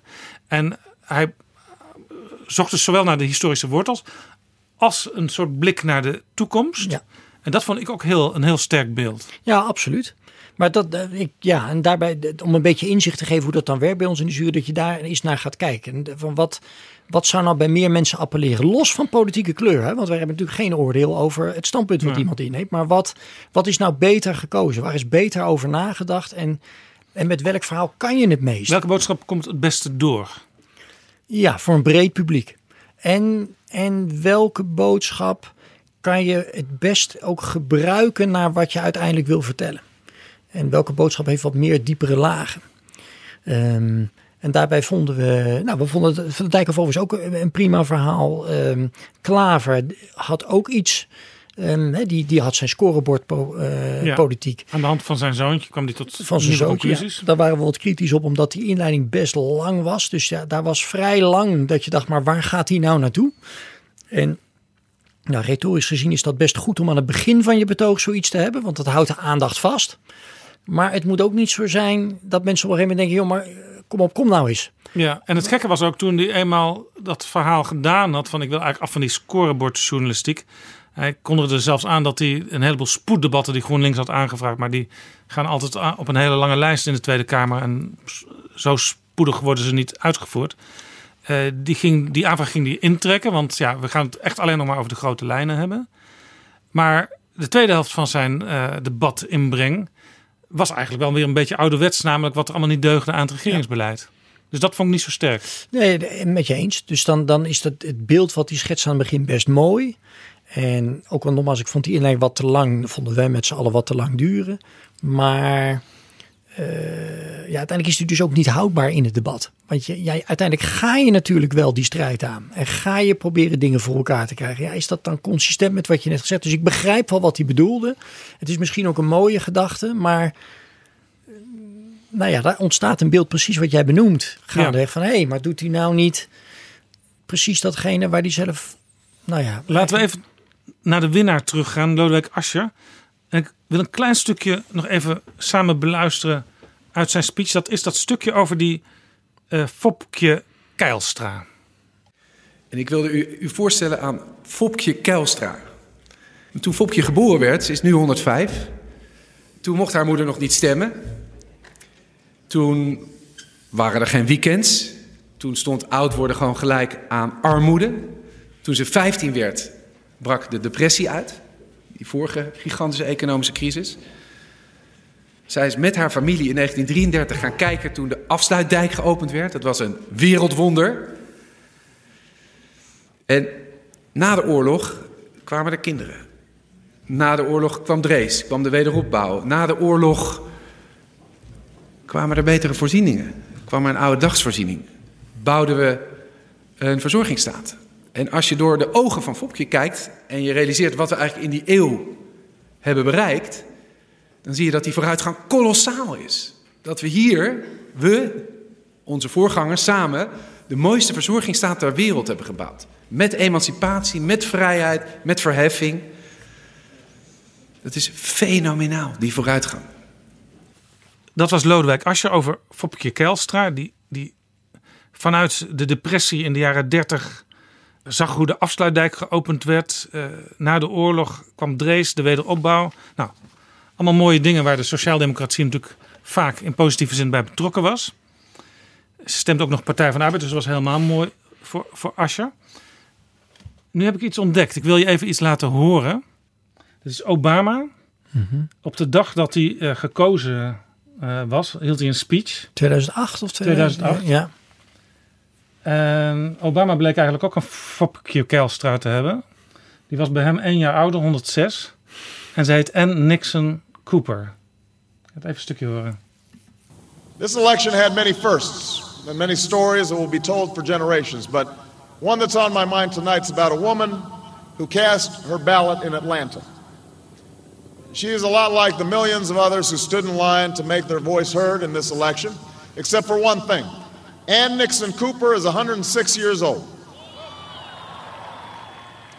She was born just a generation past slavery, a time when there were no cars on the road or planes in the sky. When someone like her couldn't vote for two reasons because she was a woman and because of the color of her skin. And tonight, I think about all that she's seen throughout her century in America the heartache and the hope, the struggle and the progress, the times we were told that we can't, and the people who pressed on with that American creed yes, we can. At a time when women's voices were silenced and their hopes dismissed, she lived to see them stand up and speak out and reach for the ballot. Yes, we can. When there was despair in the Dust Bowl and depression across the land, she saw a nation conquer fear itself with a new deal, new jobs, a new sense of common purpose. Yes, we can. When the bombs fell on our harbor and tyranny threatened the world, she was there to witness a generation rise to greatness and a democracy was saved. Yes, we can. She was there for the buses in Montgomery, the hoses in Birmingham, a bridge in Selma, and a preacher from Atlanta who told the people that we shall overcome. Yes, we can. A man touched down on the moon. A wall came down in Berlin. A world was connected by our own science and imagination. And this year, in this election, she touched her finger to a screen and cast her vote. Because after 106 years in America, through the best of times and the darkest of hours, she knows how America can change. Yes, we can. America, we have come so far. We have seen so much, but there's so much more to do. So tonight, let us ask ourselves if our children should live to see the next century, if my daughters should be so lucky to live as long as Ann Nixon Cooper, what change will they see? What progress will we have made? Dat was het verhaal van Obama over Ann Nixon Cooper, 106 jaar oud. Je hoort meteen hoe onovertroffen bijna Obama is in het spreken. Maar ik, ik dacht, ja, Fopje, prachtig verhaal, 105 jaar oud. Maar dat lijkt toch wel erg veel op dat verhaal over Ann Nixon Cooper van 106 jaar oud. Ja. Ja, maar ik denk als jij en ik nu nog eens verder in de geschiedenis gaan graven. Ehm, of voor Obama niet al mensen ditzelfde hebben gebruikt, dan ben ik ervan overtuigd dat we meerdere voorbeelden gaan vinden. Dus je, je, er zijn maar een aantal manieren waarop je een verhaal kan vertellen. Ehm, en het gaat erom hoe je dat vertelt. En wat ik met name prachtig vind als je hier naar luistert. En ehm, dan denk ik, goh, stel nou dat Lodewijk Asscher straks de verkiezingen wint. En die gaat dan waarschijnlijk in Paradiso exact dit verhaal vertellen. Ehm, dan zou het toch minder aankomen. Omdat het, we vinden het prachtig bij Obama, maar in onze cultuur werkt dat minder. Dus de manier hoe Asscher het nu deed, maar overigens ook een aantal anderen. Want we focussen nu erg op Asscher ja, prima is, want die heeft gewonnen, maar ook een aantal Obama anderen. deed het ook een beetje, zeg maar, in de Martin Luther King-stijl. Ja, nou, dat deed uh, Klaver trouwens ook in zijn betoog. Die had ook een, een onderdeel wat ik het sterkste, sterkste onderdeel van zijn verhaal vond. Um, waarin die ook de repetitio gebruikte, de herhaling. Uh, leg het maar uit. Ja, dus die zei eigenlijk, goh, er zijn een aantal vraagstukken in Nederland waar we in deze hele Kamer het eigenlijk over eens zijn dat dat niet kan en dat we het moeten oplossen. En leg het maar eens uit aan de mensen waarom we dat niet doen. En toen noemde hij, ik denk wel zes of zeven voorbeelden. En exact in de Obama-stijl, leg het maar uit. Leg het maar uit dat we op dit moment in ons rijke land dit Ja, dus je zegt eigenlijk, politici nemen altijd dingen over van andere politici. Want ze, ze hebben dingen gehoord, ze hebben dingen gelezen, ze hebben dingen gezien. En dat nestelt zich in hun hoofd. Obama heeft het ook niet zelf verzonnen. Nogmaals, die heeft dit, dit, is, dit is klassieke retorica. Ehm, dit is hoe je mensen beïnvloedt. En wat dan in, in die retorica heb je een aantal manieren waarop je kan overtuigen. Maar een van de belangrijke onderdelen van is dan het begrip abdoen. Dat is passendheid. Dus je moet die standaardfiguren van de herhaling die Obama gebruikt en die Klaver gebruikt en die Martin Luther King gebruikt. En ze kunnen nog heel veel voorbeelden noemen. Moet je op zo'n manier gebruiken dat het past voor jouw publiek. En ook past voor de situatie waar je in spreekt. En, ja, en dat is wat retorica zo fascinerend maakt. Dat, dat, daar, is, daar is niet een sluitend recept voor. Je hebt de ingrediënten, maar ja, net als met koken, je moet het op zo'n manier bij elkaar gooien dat het dan precies past. Ja. Maar dit mag dus wel, wat, wat Lodewijk Asscher doet. Natuurlijk. Het is niet gejat. Nee, je moet het niet. Uh, hij had het niet letterlijk zo moeten doen. Dus hij had niet met exact dezelfde voorbeelden moeten komen. En hij vult het volgens mij ook wel iets anders in. dus Obama die noemt hier heel snel achter elkaar van ze heeft dit en dit en dit meegemaakt. Bij Asscher, in mijn herinnering, was het, ging het wat langzamer. Dus die gebruikte minder voorbeelden, maar nam haar wel ons mee ja, naar leven. kwam later ook nog een keer terug in het verhaal. Ja, dus je. Uh, nou, en dat, was, dat vind ik wel interessant dat twintig jaar geleden daarvan werd gezegd in Nederland: Nou, dit is een schande. Hè, dit zijn trucjes. Dit is een beetje hoe daar vroeger tegen de sofisten werd gekeken. Zeg maar de eerste die, die hè, in, het, in het oude Griekenland hiervoor pleit om meer met die vorm te doen. Die waren zeer verdacht. Ja. Dat was twintig jaar in Nederland ook zo. Maar... Ik weet nog dat Hans van Mierlo eind jaren 60 hield een keer een toespraak in de Tweede Kamer. En toen werd er vanuit de VVD gezegd, las ik in een krantenverslag ja, dat sofistische gepraat van de heer Van Mierlo. Dat was dus echt een kwalificatie om iemand helemaal opzij te zetten en irrelevant te verklaren. Ja, en je hebt dat later, eh, want die, eh, Van Mierlo deed het natuurlijk heel goed. Um, ja, ik kan me nog heel goed de opkomst van Pim Fortuyn herinneren. Daar had je gewoon een politicus die, die met kop en schouders retorisch uitstak boven zijn politieke opponenten. Eh, die, die, die stond tegen een dijkstal, tegenover een melkert. Eh, ook eh, tegen Tom de Graaf. nou, noem het rijtje maar op. Ehm, en die snapte ja, hoe je inhoud vorm geeft. En daar zag je dus ook het, het, het vernietigende effect daarvan. Dat heeft mede nou ja, geïnspireerd bij het Debatinstituut. Um, om, om mensen bewust ervan te maken dat vorm wint altijd van inhoud. En dat is heel pijnlijk. Ja, ja Pim Fortuyn had ook een soort bijna natuurlijke manier om dingen gewoon uh, naar de keukentafel te brengen. Ja. Uh, er was toen dat legendarische debat. Toen hij de, met zijn partij de Rotterdamse gemeenteraadsverkiezingen al had gewonnen. En hij mocht toen als, als enige lokale politicus toen nog bij de landelijke politici uh, een soort nabeschouwingsdebat s'nachts doen. Waarvan gedacht werd, daar kijkt niemand meer naar, maar er keken toch nog een miljoen mensen naar. Ad Melkert, die kwam helemaal uit Groningen, die was helemaal moe en chagrijnig. En het, het enige wat Fortuyn eigenlijk hoefde te doen van, uh, was eh, één keer te zeggen in het debat... Kijk eens wat vrolijker, meneer Melkert. En nog een andere keer... Ik hoop dat u binnenkort wat vrolijker bent, want anders gaan we nog wat beleven. En daarmee was hij ook alweer van dat debat de winnaar geworden. Ja. Ja, dus je, je, dan zie je dus, dat is eigenlijk natuurlijk iets heel verdrietigs. Want dan, dan wint iemand dus puur op vorm, door gewoon een slimme quote. maar het feit is dat we in ons dagelijks leven ons vrijwel altijd door vorm laten leiden. Als je een, een, product gaat kopen in de supermarkt, dan denk je dat je dat op inhoud doet. Maar dat doe je ook puur op, op waar die in schap staat. En als je een auto gaat uitkiezen, dan zijn er merken die wellicht fantastische auto's hebben. Maar die vertik jij om te kopen, want dat merk, dat doen we niet. Kortom, we laten ons in het leven continu door vorm leiden. En, en mijn stelling is dat je pas een goed inhoudelijk debat kan voeren met elkaar. Als iedereen de vorm beheerst. Als iedereen nou, in de ideale situatie exact even goed is in het bespelen van zijn publiek. Ja, dat komt dus nooit voor. Nee, maar je kan wel daar naartoe werken. Want het gaat dus niet alleen dat de sprekers dat kunnen, dat de politici dat kunnen. Maar in de echte ideale situatie is ook iedere luisteraar geoefend luisteraar. Dus die snapt als iemand ja, een stelfiguur gebruikt of dan zo'n retorische truc uithaalt. Dat ik dan snap, hé, hey, wacht eens even, dit klinkt heel mooi.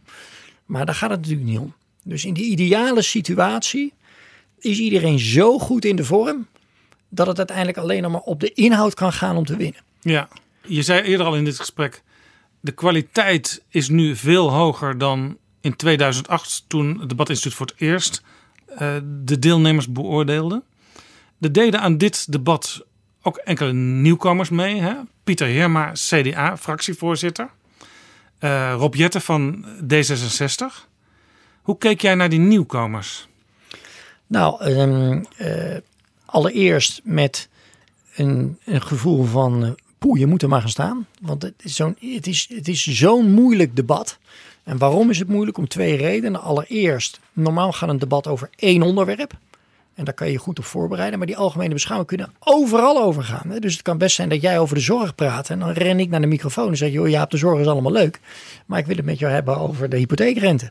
Ja, of over uw partijgenoot die vorige week iets heel raars heeft gezegd. Het kan van alles zijn. En dan moet je ter plekke goed kunnen reageren. Dus het is heel ingewikkeld, omdat het overal over kan gaan. En daar staat dus, omdat het de finale is, heel Den Haag kijkt mee. Daar staat heel veel druk op.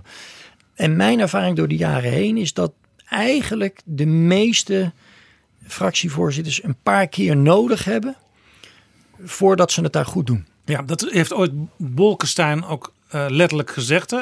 Toen hij zichzelf terugbeschouwde in zijn eerste optreden. Toen zei hij, ja, ik had eigenlijk steeds, als ik van dat spreekstoel afkwam, het idee, dit had ik moeten zeggen. Ja. Maar dat had ik dan net niet gezegd.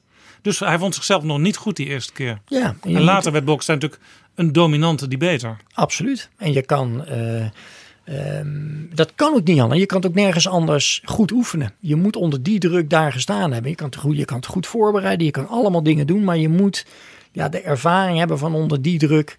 Ook weten hoe je, als je het gewoon echt niet weet, hoe je slim kan wegdraaien. En, en, en ja, hoe je ervoor kan zorgen dat in ieder geval in de beeldvorming.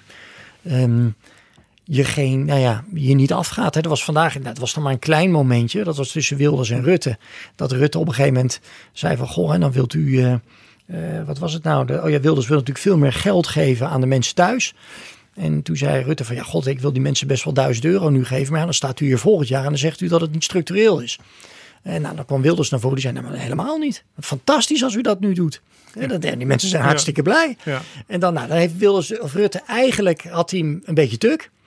Maar dan heeft Rutte gewoon de souplesse en de ervaring even hard meelachen. Nou, daar heeft u een punt. Ja. En dan gaat Ja. hij weer door. Terwijl iemand anders, hè, we hebben bij Roemer natuurlijk in het verleden wel eens Die gezien. vast in die groef. En dan, dan loopt Dan- het vast. Ja, die raakt eh, ja, van spanning.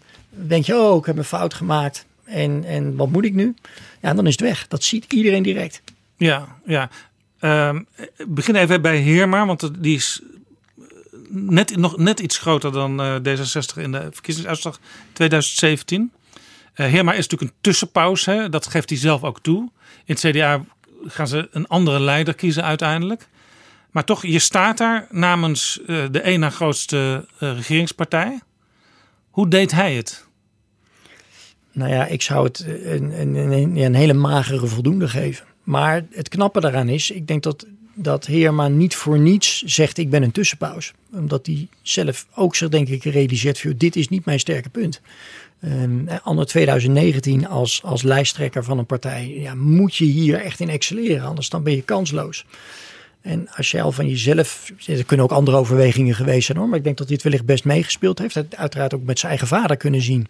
Ja, zijn vader was staatssecretaris van Volksvervesting en was ook wethouder in Amsterdam, maar ook een tijdje eh, CDA-leider. Ja. En dat, dat, ja, dat ging gewoon uiteindelijk niet goed. Gewoon ja, niet, niet de kracht. En je kan natuurlijk een hartstikke goed politicus zijn. Ja, een hele goede bestuurder was het ook. Ja, dus je kan, je kan geweldige dingen in de Kamer doen en, en een heel goed politicus zijn. Ik denk dat Pieter Heerma dat is. Eh, Het is niet voor niets dat hij ook eh, zeg maar, de secondant is bij die onderhandelingen eh, Ja, vaak. Dus hij die, was natuurlijk ook vaak de, de influisteraar van Sibrand Buma Ja. de afgelopen jaren. dus die, die weet, maar ja, als je van jezelf weet, joh, dit is niet mijn ding. Ja, en dat bleek ook wel een beetje gisteren en vandaag. Hè. Heel gespannen. Eh, ja, met een zenuwachtige lach. Ja, dat is al vervelend om het gewoon te zeggen. Want je beoordeelt iemand daar, die, daar met de beste intentie staat. Ja, toch zag ik, want mijn verwachtingen waren ook niet zo hoog gespannen bij, bij Heerma. Eh, maar toch vond ik hem uiteindelijk ook best wel, natuurlijk hij was gespannen, maar ook wel relaxed als hij bijvoorbeeld interrupties kreeg. Eh, dan, was het, dan was hij niet met stomheid Nee. geslagen. Dan, dan gaf hij keurig en weloverwogen antwoord. Maar dat is zijn kracht is natuurlijk dat hij sterk op de inhoud is. Eh, Dus bij, hij is wel het type politicus die je niet snel verrast met een inhoudelijk dossier. Want in, bij de vorming van het kabinet heeft hij steeds mee aan tafel gezeten. Dus die weet echt wel waar het over gaat. Dus hij kan vluchten, nee, niet vluchten, hij kan de inhoud als wapen gebruiken. Dat is ook een overtuigingsmiddel, dus dat, dat is prima. Ehm, maar als je kijkt naar hè, de vormgeving van het betoog en, en, en daar met, je moet er ook echt wel uitstralen. Hij had ook je- een aantal filosofen aan. Ja, Dat doen meer politici. ja, en ook met een paar keer best wel een leuke grap. van goh, hè, tegen Baudet. Van nou, Tocqueville, daar kom ik zo nog mee. Ja, en, eh, favoriet van Baudet. dus, ehm, dus, en zeker ook als hij volgend jaar weer zou staan, dan, dan zou hij het absoluut alweer beter doen. Ehm, eh, maar dit was, eh, nou ja, voor als je er van een afstand naar kijkt, ehm, ja, was het niet een heel sterk optreden. En Rob Jetten van D66 die heeft, die heeft grotere ambities. hè. Die heeft al laten doorschemeren dat hij wel op wil gaan voor het leiderschap van zijn partij. Als fractieleider eh, ben je eigenlijk ook al op dit moment min of meer de leider. Hoe deed hij het? Het was zijn eerste grote debat. ik vond dat, die, dat hij het echt goed deed. Ehm, want die stond er heel ontspannen. Met zichtbaar plezier. En dat is echt belangrijk. Je moet kunnen zien dat een politicus daar met een vanzelfsprekendheid staat. Eh, en daar ook lol in heeft om dat debat te voeren. Ja, dat is nog soms ook nog wel lastig, want je, je zit soms zo in het spel dat je grijns te groot wordt. Ja. En die moet natuurlijk ook wel een soort seriositeit uitstralen. En dat, dat deed hij ook wel. Ja. Dan heeft hij misschien wel een handicap van zijn leeftijd. Hij heeft natuurlijk een hele jonge uitstraling.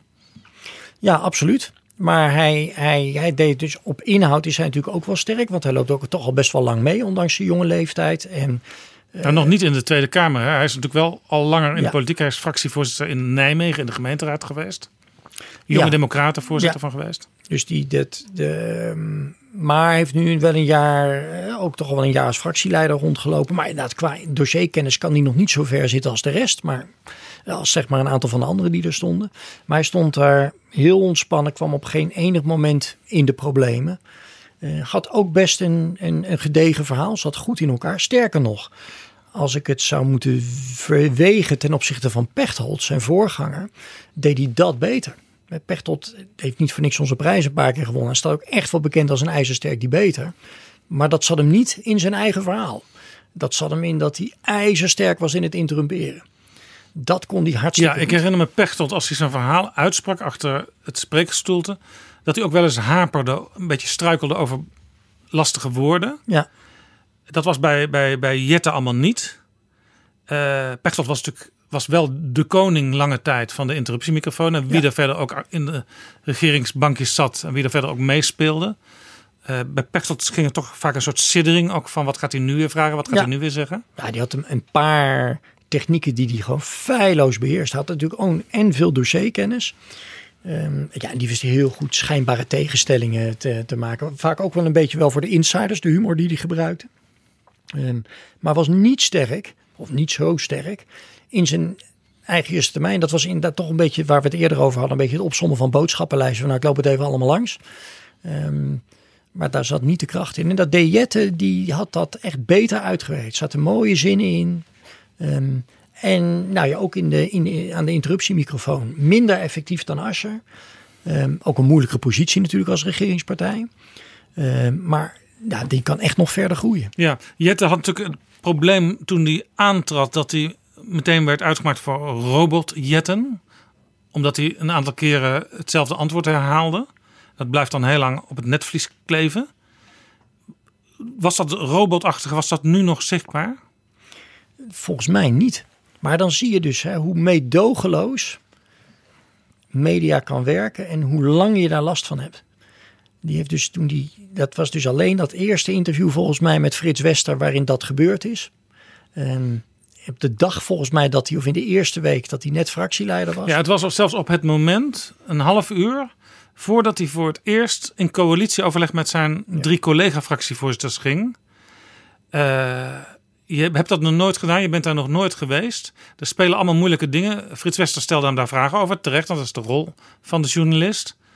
Eh, maar ja, hij wist nog op geen enkele manier welke toezeggingen hij zou kunnen krijgen. Ja. Dus hij kon ook nog niet spelen met ik ga iets eisen en dat kan ik ook doen, want waarschijnlijk krijg ik het ook wel toegezegd. Ja, maar ik, ik- zelf vind ik dat, ook nu ik daar weer eens over nadenk, dan ook wel op het, op het randje van wat je als journalist dan ook moet willen op dat moment. Weet je, we hebben, we hebben er ook baat bij dat iemand, als die net in die rol zit, gewoon aan het werk kan gaan. En als je, het is heel begrijpelijk als je, nou precies wat jij schetst, in die situatie bent.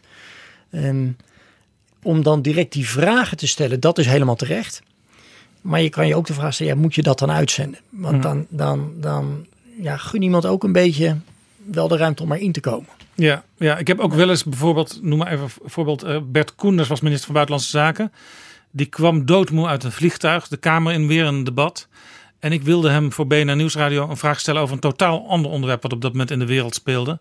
En hij zei, vind je het goed, hij was echt doodmoe, dat ik dat nu even niet doe, maar morgenochtend om tien uur ben ik hier weer. Stel me dan die vraag opnieuw, dan geef ik antwoord. En dat vond ik goed, want ik begreep ook wel, hij kwam uit een totaal andere wereld op dat moment uit het vliegtuig. Moest een debat in over weer een ander onderwerp. En ik vroeg over een derde onderwerp hem dingen. Ja, dan kan ik me ook wel voorstellen dat dat, dat even niet gaat. Ja. Is- Ja, ja, nou, Soms moet je als journalist ja. even rekening houden. Tenzij natuurlijk iemand totaal eh, knel of in de klem zit, politiek gesproken. Ja, dan moet op dat moment gewoon die vraag gesteld worden. En dan Ja. moet het juiste antwoord komen of niet. En dan moet, eh, dan moet Ja, men maar zien wat men ermee doet. Als iemand er al langer zit, en god, nou kan ik even niet op de naam komen. Je hebt in Groot-Brittannië ook echt zo'n filmpje wat toen viral ging van de, de voorganger van Jeremy Corbyn.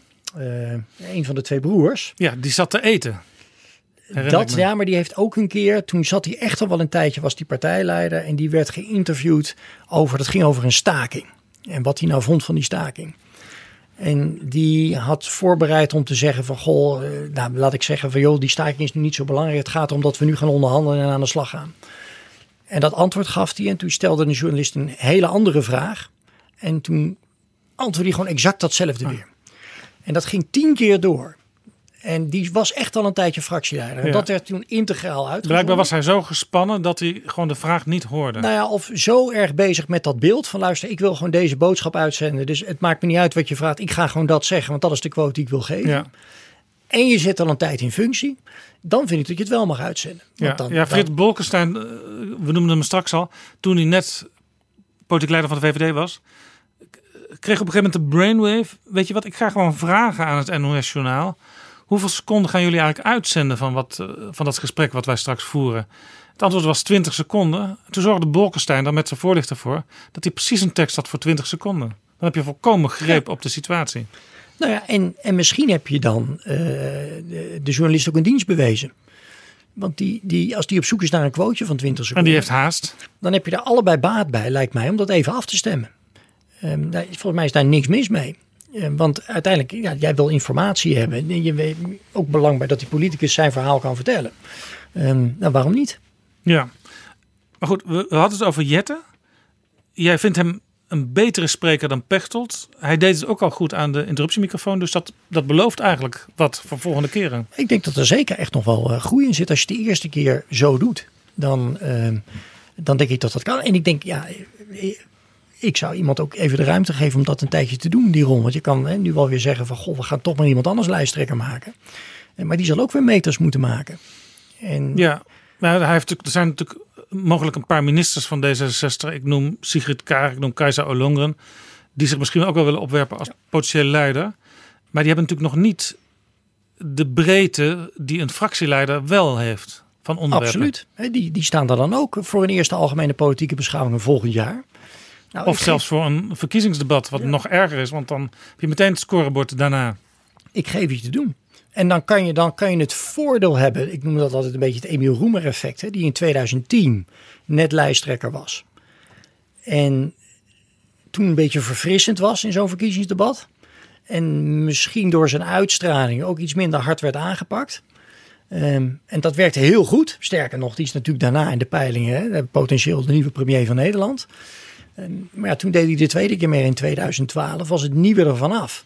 Ja, en toen bleek toch echt dat hij, dat hij zeg maar, op inhoud echt wel wat tekort kwam. Ja, En dan, ga, je, dan ga je door de mand. Ik denk Ja. dat het ongelooflijk onderschat wordt hoe moeilijk dat is. Om, eh, zeker ook in zo'n verkiezingsdebat, om dat goed te doen. En dat er meerdere voorbeelden zijn geweest van mensen die dachten, nou dat, dat doe ik wel eventjes. ja. Nou ja, Lilian Marijnissen van de SP is natuurlijk de dochter van de grote Jan Marijnissen. De man die de SP definitief gevestigd heeft als, als partij in het landschap.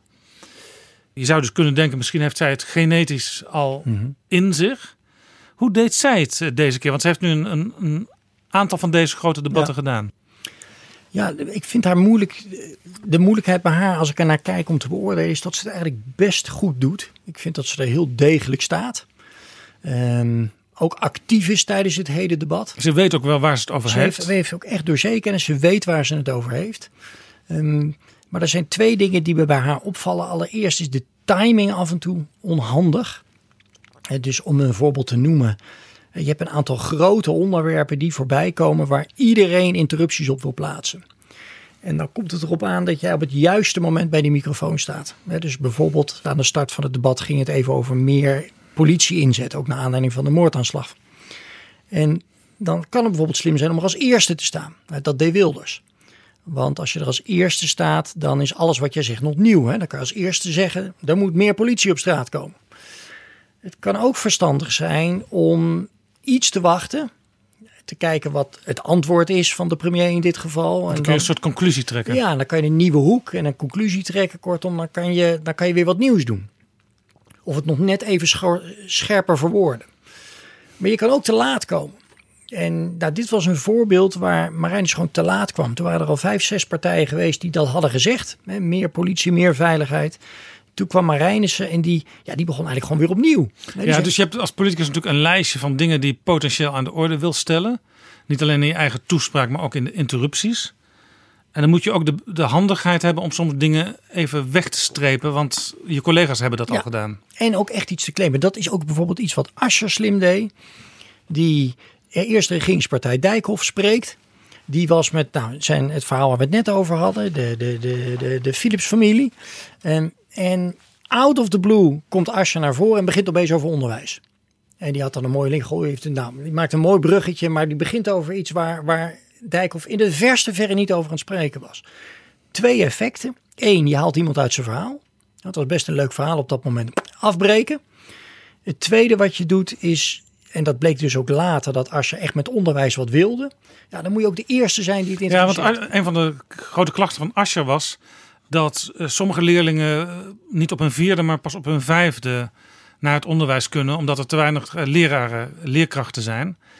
Dus hij riep ook iets in de sfeer van eh, die, die Philips kinderen ha- hadden die Ja. dan ook een jaar later naar school. Terwijl Dijkhoff wist natuurlijk helemaal niet hoe, hoe, op welke leeftijd je toen überhaupt ergens naartoe Ja. ging.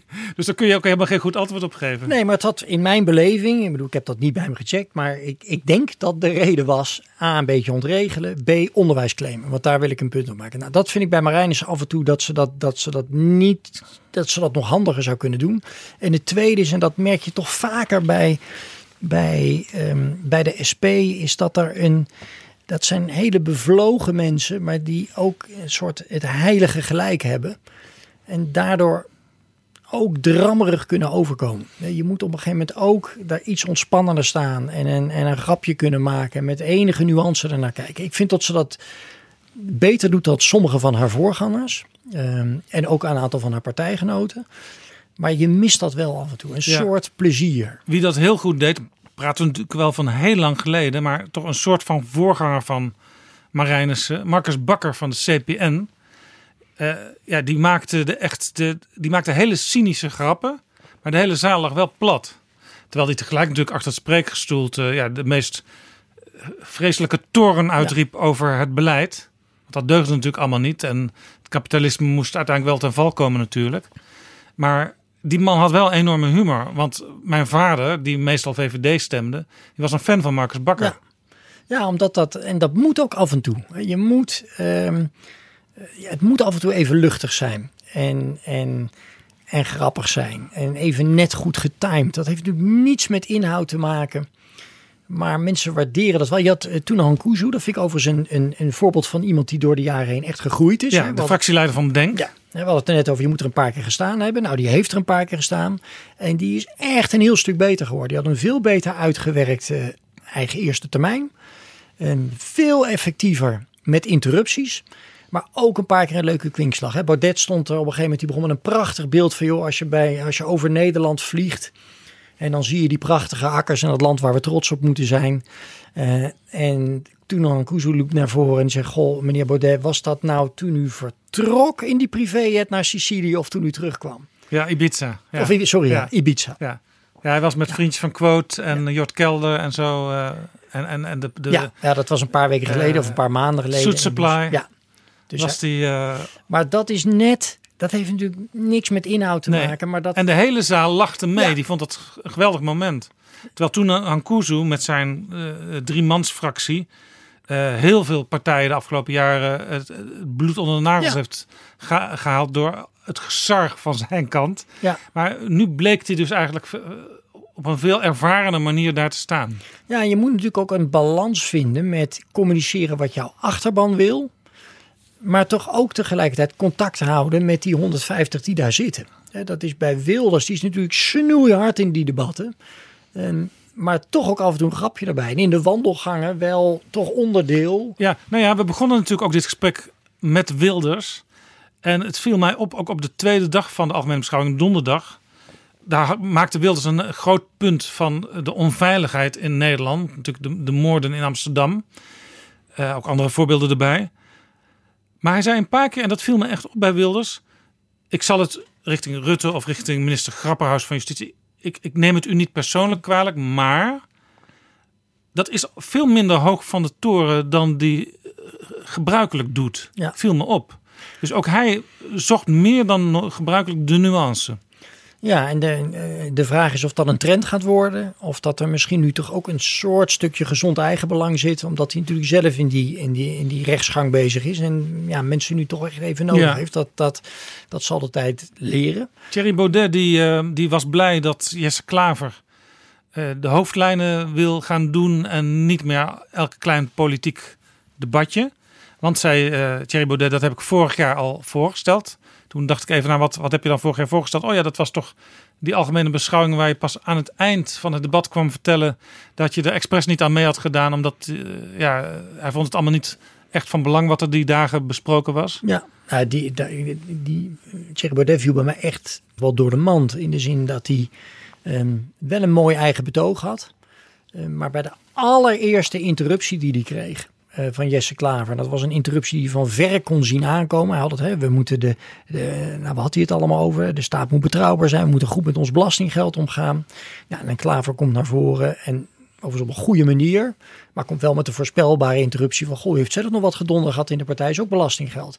En hij was in één keer volledig van slag. Ja. Geen enkel antwoord. Stond Hij ging ook trager praten. Hij ging over het spreekstoel te hangen. Hij wist eigenlijk niet meer wat hij moest zeggen. En eigenlijk bij bijna iedere interruptie. En op dag twee, eh, dus op donderdag, en was hij volgens mij, nou ik zeg het even uit mijn hoofd, tot een uur of drie hebben we hem niet gezien.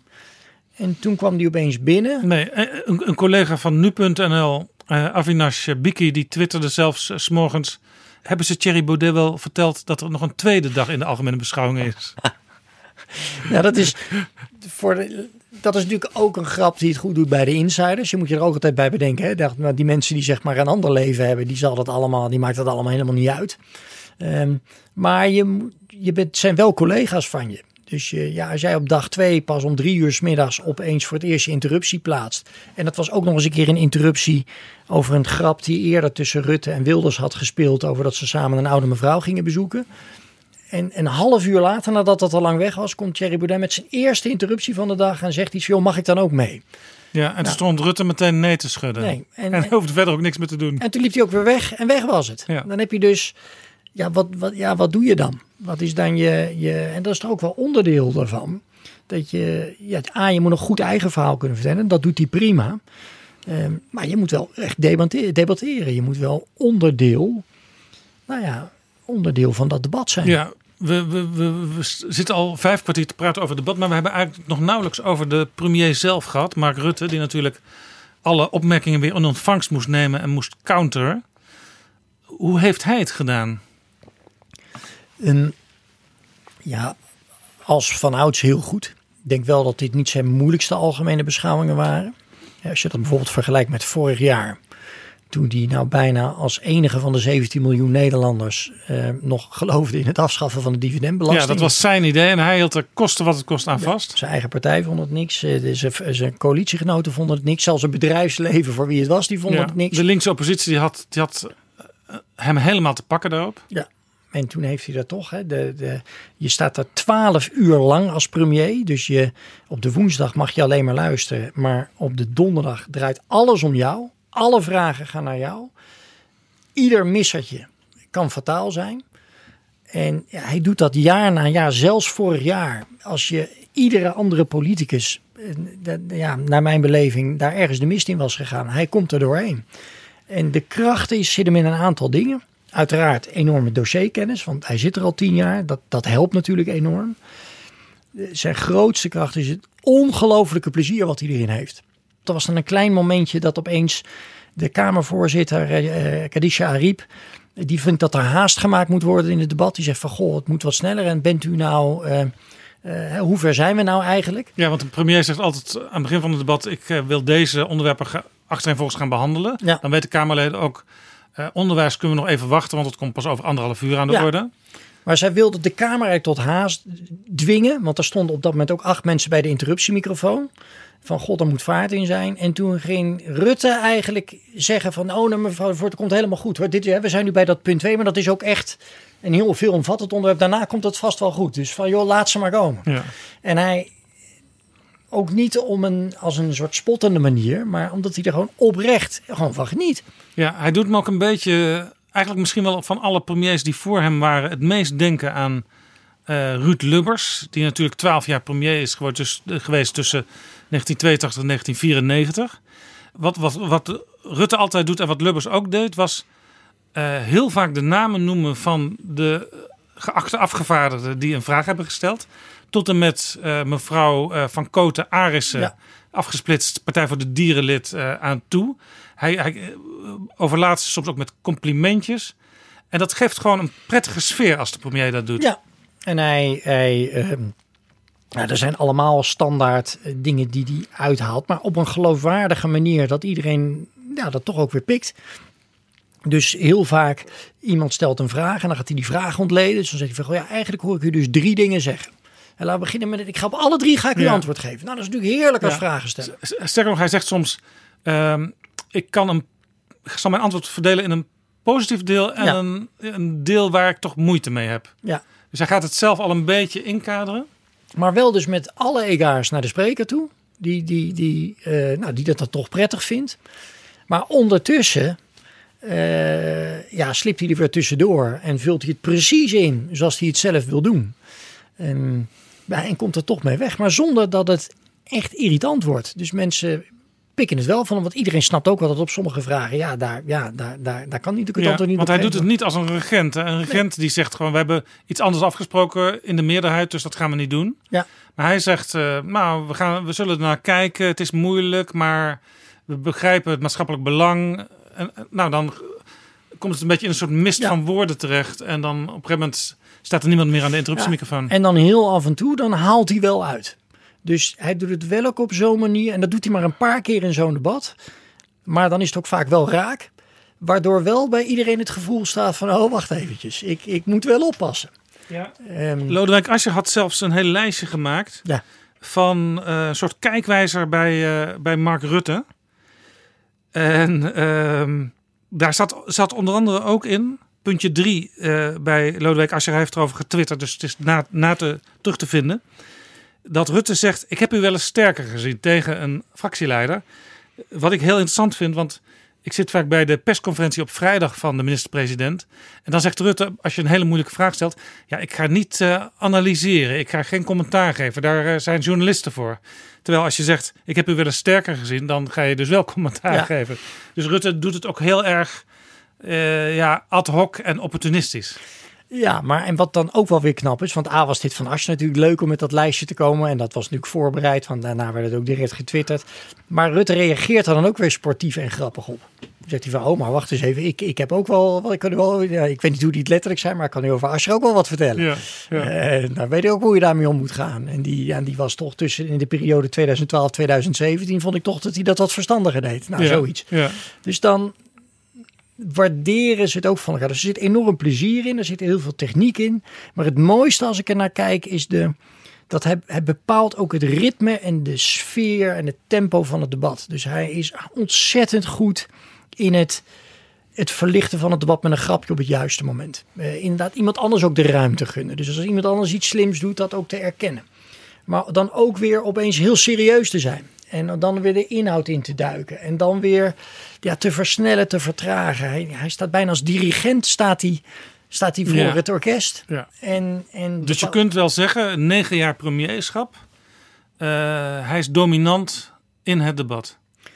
Ja, en, hij, en wat er fascinerend aan is, is dat uiteindelijk heeft natuurlijk iedere politicus een houdbaarheidsdatum. Er komt een moment dat alles wat je aan hem waardeert en wat je knap vindt, en dat dat opeens irritant wordt. Dat hebben natuurlijk bijna al zijn voorgangers. Ja, en die discussie was de afgelopen jaren al een beetje gaande in de VVD.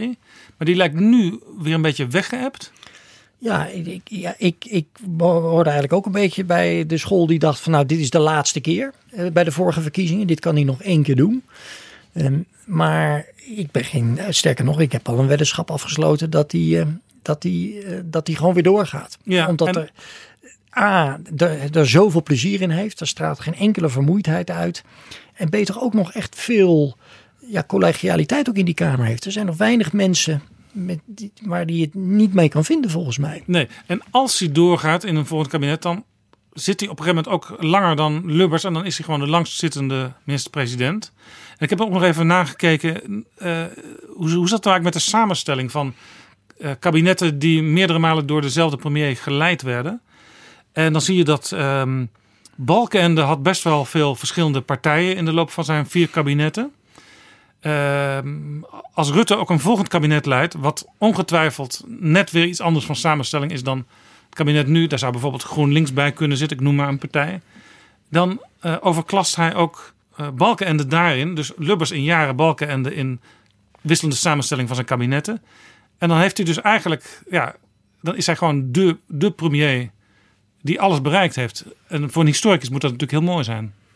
Ja, ik denk dat hij daar best, eh, best gevoelig voor zal Ja, zijn. het is wel zo natuurlijk dat Rutte zelf zegt altijd: ik heb geen visie.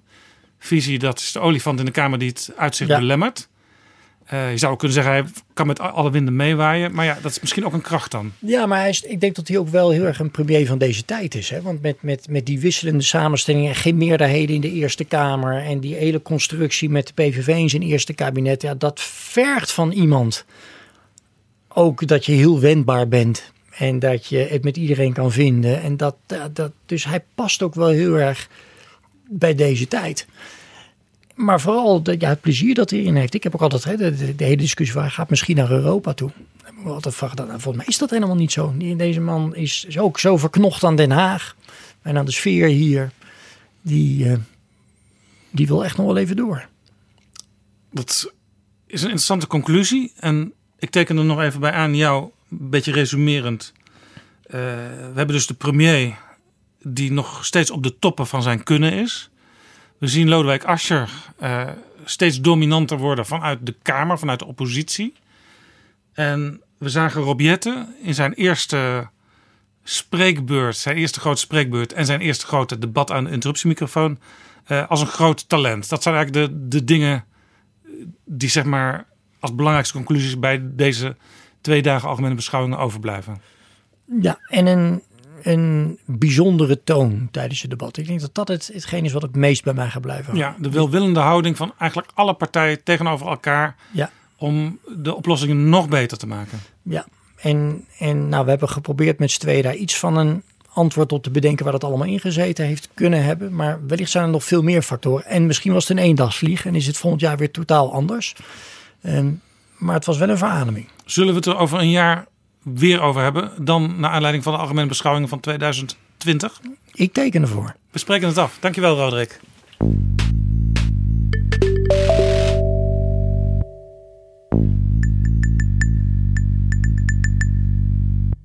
Jaap Jansen en Pieter Gerrit Kroeger duiken in de politieke geschiedenis. Leven de koning! Hoera! Hoera! Hoera! Dat was de nieuwe voorzitter van de Eerste Kamer en dus ook van de Verenigde Vergadering. Deze week op Prinsjesdag Jan Anthony Bruin. En die dag klonk natuurlijk ook weer het Wilhelmus. De koning van Spanje heb ik altijd geëerd. PG, welkom. Dag Jaap. Waar komt dat toch vandaan? Die koning van Spanje heb ik altijd geëerd. Ja, we zingen dus niet de koning der Nederlanden eren wij nu. Nee, dat is toch opmerkelijk. Ja, dat komt omdat ja, de Nederlanden natuurlijk een hele aparte geschiedenis hebben. Wij hebben het natuurlijk altijd over de Gouden Eeuw. Hè, toen waren we een republiek en we waren een wereldrijk en het centrum van kunst en Eerste republiek ter wereld. Nou ja, Genua en Venetië waren ook een republiek. Hè? En Rome was een republiek. Maar goed. Toch wordt het vaak zo gezegd. Ja, eerst de moderne republiek. En dan zeg ik altijd dat was Zwitserland. Maar ik zeur, hè, dat weet je. Dat doen historici zo graag. Maar die republiek van de Gouden Eeuw, ja, die Gouden Eeuw was ook goud. Wereldhandel, financiën, ideeën, uitvindingen. Het was allemaal in dat kleine stukje polderland. Met een wereldwijd imperium van handelsposten, forten. Van Deshima, wat nu Nagasaki is, tot Nieuw Amsterdam, wat nu New York is. En van Smerenburg, Ligt bij Spitsbergen. ja, tot Batavia, wat nu Jakarta is. Kortom, overal had Nederland zijn vlag geplant. En dat kwam doordat die republiek natuurlijk een wereldomspannend netwerk had gehad. Daarvoor al. En dat kwam omdat de Nederlanden deel waren van ja, het grootste imperium. Dat eigenlijk na Alexander de Grote en Rome op de wereld ontstond.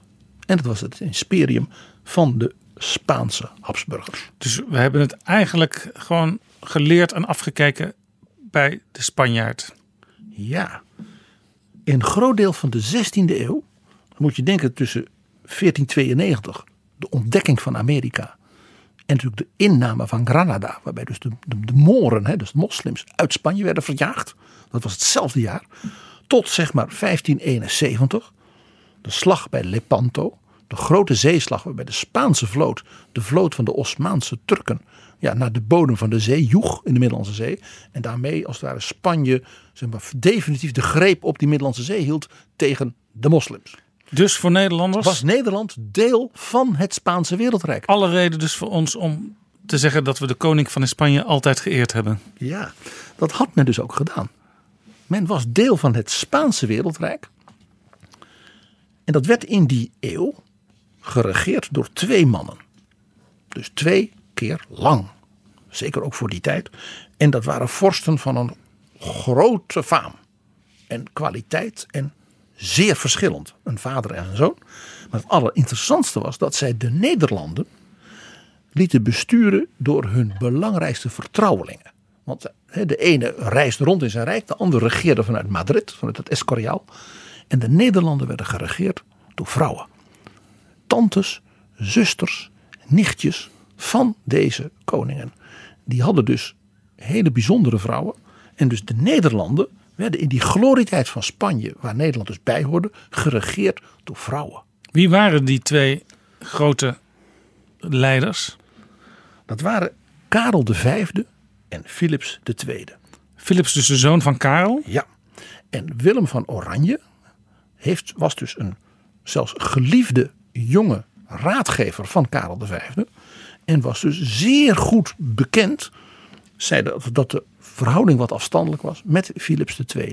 En daarom dat Willem van Oranje dat eerste couplet zo onderstreept. De koning van Hispanje Ja. heb ik altijd geëerd. Want het Wilhelmus is eigenlijk een lied wat je zou kunnen zeggen geschreven is vanuit de gedachtenwereld van Willem van Oranje. Marnix van Sint-Aldegonde wordt het aan toegeschreven als auteur. Maar die heeft ze dus, dus zeg maar in het brein van Willem van Oranje genesteld. En vandaar die, die hele goede relatie die er altijd geweest was. En, met dat, en dat hij dus als jong, Spaanse vorst. als jong Duits edelman met een Franse titel, hè, Prins d'Orange, dat hij dus die keizer altijd als had geëerd. Dus altijd had erkend als door God boven hem gesteld. Ja, want je bent een prins, maar in feite zit hij dan ergens in de hiërarchie een stukje onder zo'n keizer. Juist. En daarbij onderstreept hij dus nog iets. Het was dus de koning van Spanje. Die dus het volk der Nederlanden van zich had vervreemd en afgestoten. En niet dat zij dus deloyaal waren geweest. Hem niet zijn eer hadden gegund. Dat ze dus rebellen waren. Die dus opstandelingen waren. Die dus het verdienden om gestraft te worden. Nee, zei hij. Het is de koning die ons heeft verstoten. Dus het is een heel politiek iets. Ja. De koning van Spanje heb ik altijd geëerd. Het is een beetje wat een politicus, een Kamerlid wel eens zegt eh, als hij of zij eh, zijn fractie verlaat. Niet ik heb mijn partij verlaten, mijn partij heeft mij verlaten. Willem van Oranje, de Zini Usdeel van de 16e eeuw. Je moet er maar opkomen. Of de. Merel van Koten van de 16e Ja. eeuw. Nou, de aanleiding voor hier is natuurlijk behalve die, wat jij ook aanstipt, die, vaak toch ver- ja, opmerkelijke zin in de eerste couplet hè, van ons volkslied. Maar er is nog iets. Er zijn over zowel Karel V als Philips II heel recent, eh, van Karel V zelfs zeg maar, de vorige, twee ma- vorige maand, twee monumentale boeken verschenen. Van dezelfde man. Professor Jeffrey Parker, een Brit die in Amerika eh, lesgeeft. De grote kenner, al 40 jaar van het Spaanse wereldrijk van de 16e eeuw. Had na een boek over Philips II nu een boek geschreven over zijn vader. En we hebben dus nu twee recente, op de basis van het allernieuwste onderzoek in archieven en enorme fondsen die Parker heeft gedaan, beelden van deze twee mannen. Ik heb ze al zien staan bij, bij boekhandel Scheltema in Amsterdam. Ook pontificaal naast elkaar eh, tentoongesteld. Van eh, deze boeken zijn interessant, maar ze horen eigenlijk ook bij elkaar. Emperor over Karel V en Imprudent King over zijn zoon Philips II. Ja. En ik heb eh, in mijn tijd als hoofdredacteur van Science Guide het genoegen en ook wel de eer gehad professor Parker zelfs twee keer zeer uitgebreid te interviewen over zijn werk. Want hij kreeg de Heinekenprijs voor geschiedenis van de Koninklijke Academische Wetenschappen. En toen het boek Imprudent King uitkwam, eh, is hij op bezoek daarvoor in Nederland geweest. Een soort promotiebezoek. En toen heb ik nou wel 2,5 uur met hem mogen praten. Dus wat ik nu ga vertellen is mede op basis dus van indringende gesprekken met de auteur. Dus ik hoop ook voor de luisteraars dat het dat dus nog wat extra's geeft ten opzichte van die boeken zelf. Die natuurlijk geweldig zijn. Ik kan ze niet, niet genoeg aanbevelen. Nou is het zo leuk. eh, die, de vader, Karel V, heeft in de geschiedenisboekjes in Nederland een positief imago. Dat was een groot heerser die, ja, interessante persoonlijkheid. En was keizer van Duitsland. En Ja. was hier, Ja, en hij was hier geboren. kregen natuurlijk gedoe met Philips II. Dus De zoon, Philips II, heeft ook een heel negatief imago. Dus wij gaan eens samen er langs lopen. Is dat nou terecht? Dat positieve imago en dat negatieve imago. Ja, laten we bij Karel beginnen. Ja. Karel werd geboren in 1500 in Gent. En groeide ook op in Gent en daarna vooral in Mechelen.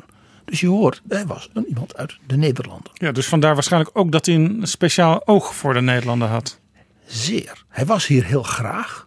Eh, bovendien, daar komt de eerste van die vrouwen, Margaretha van Oostenrijk. Nou, je hoort al dus Habsburg.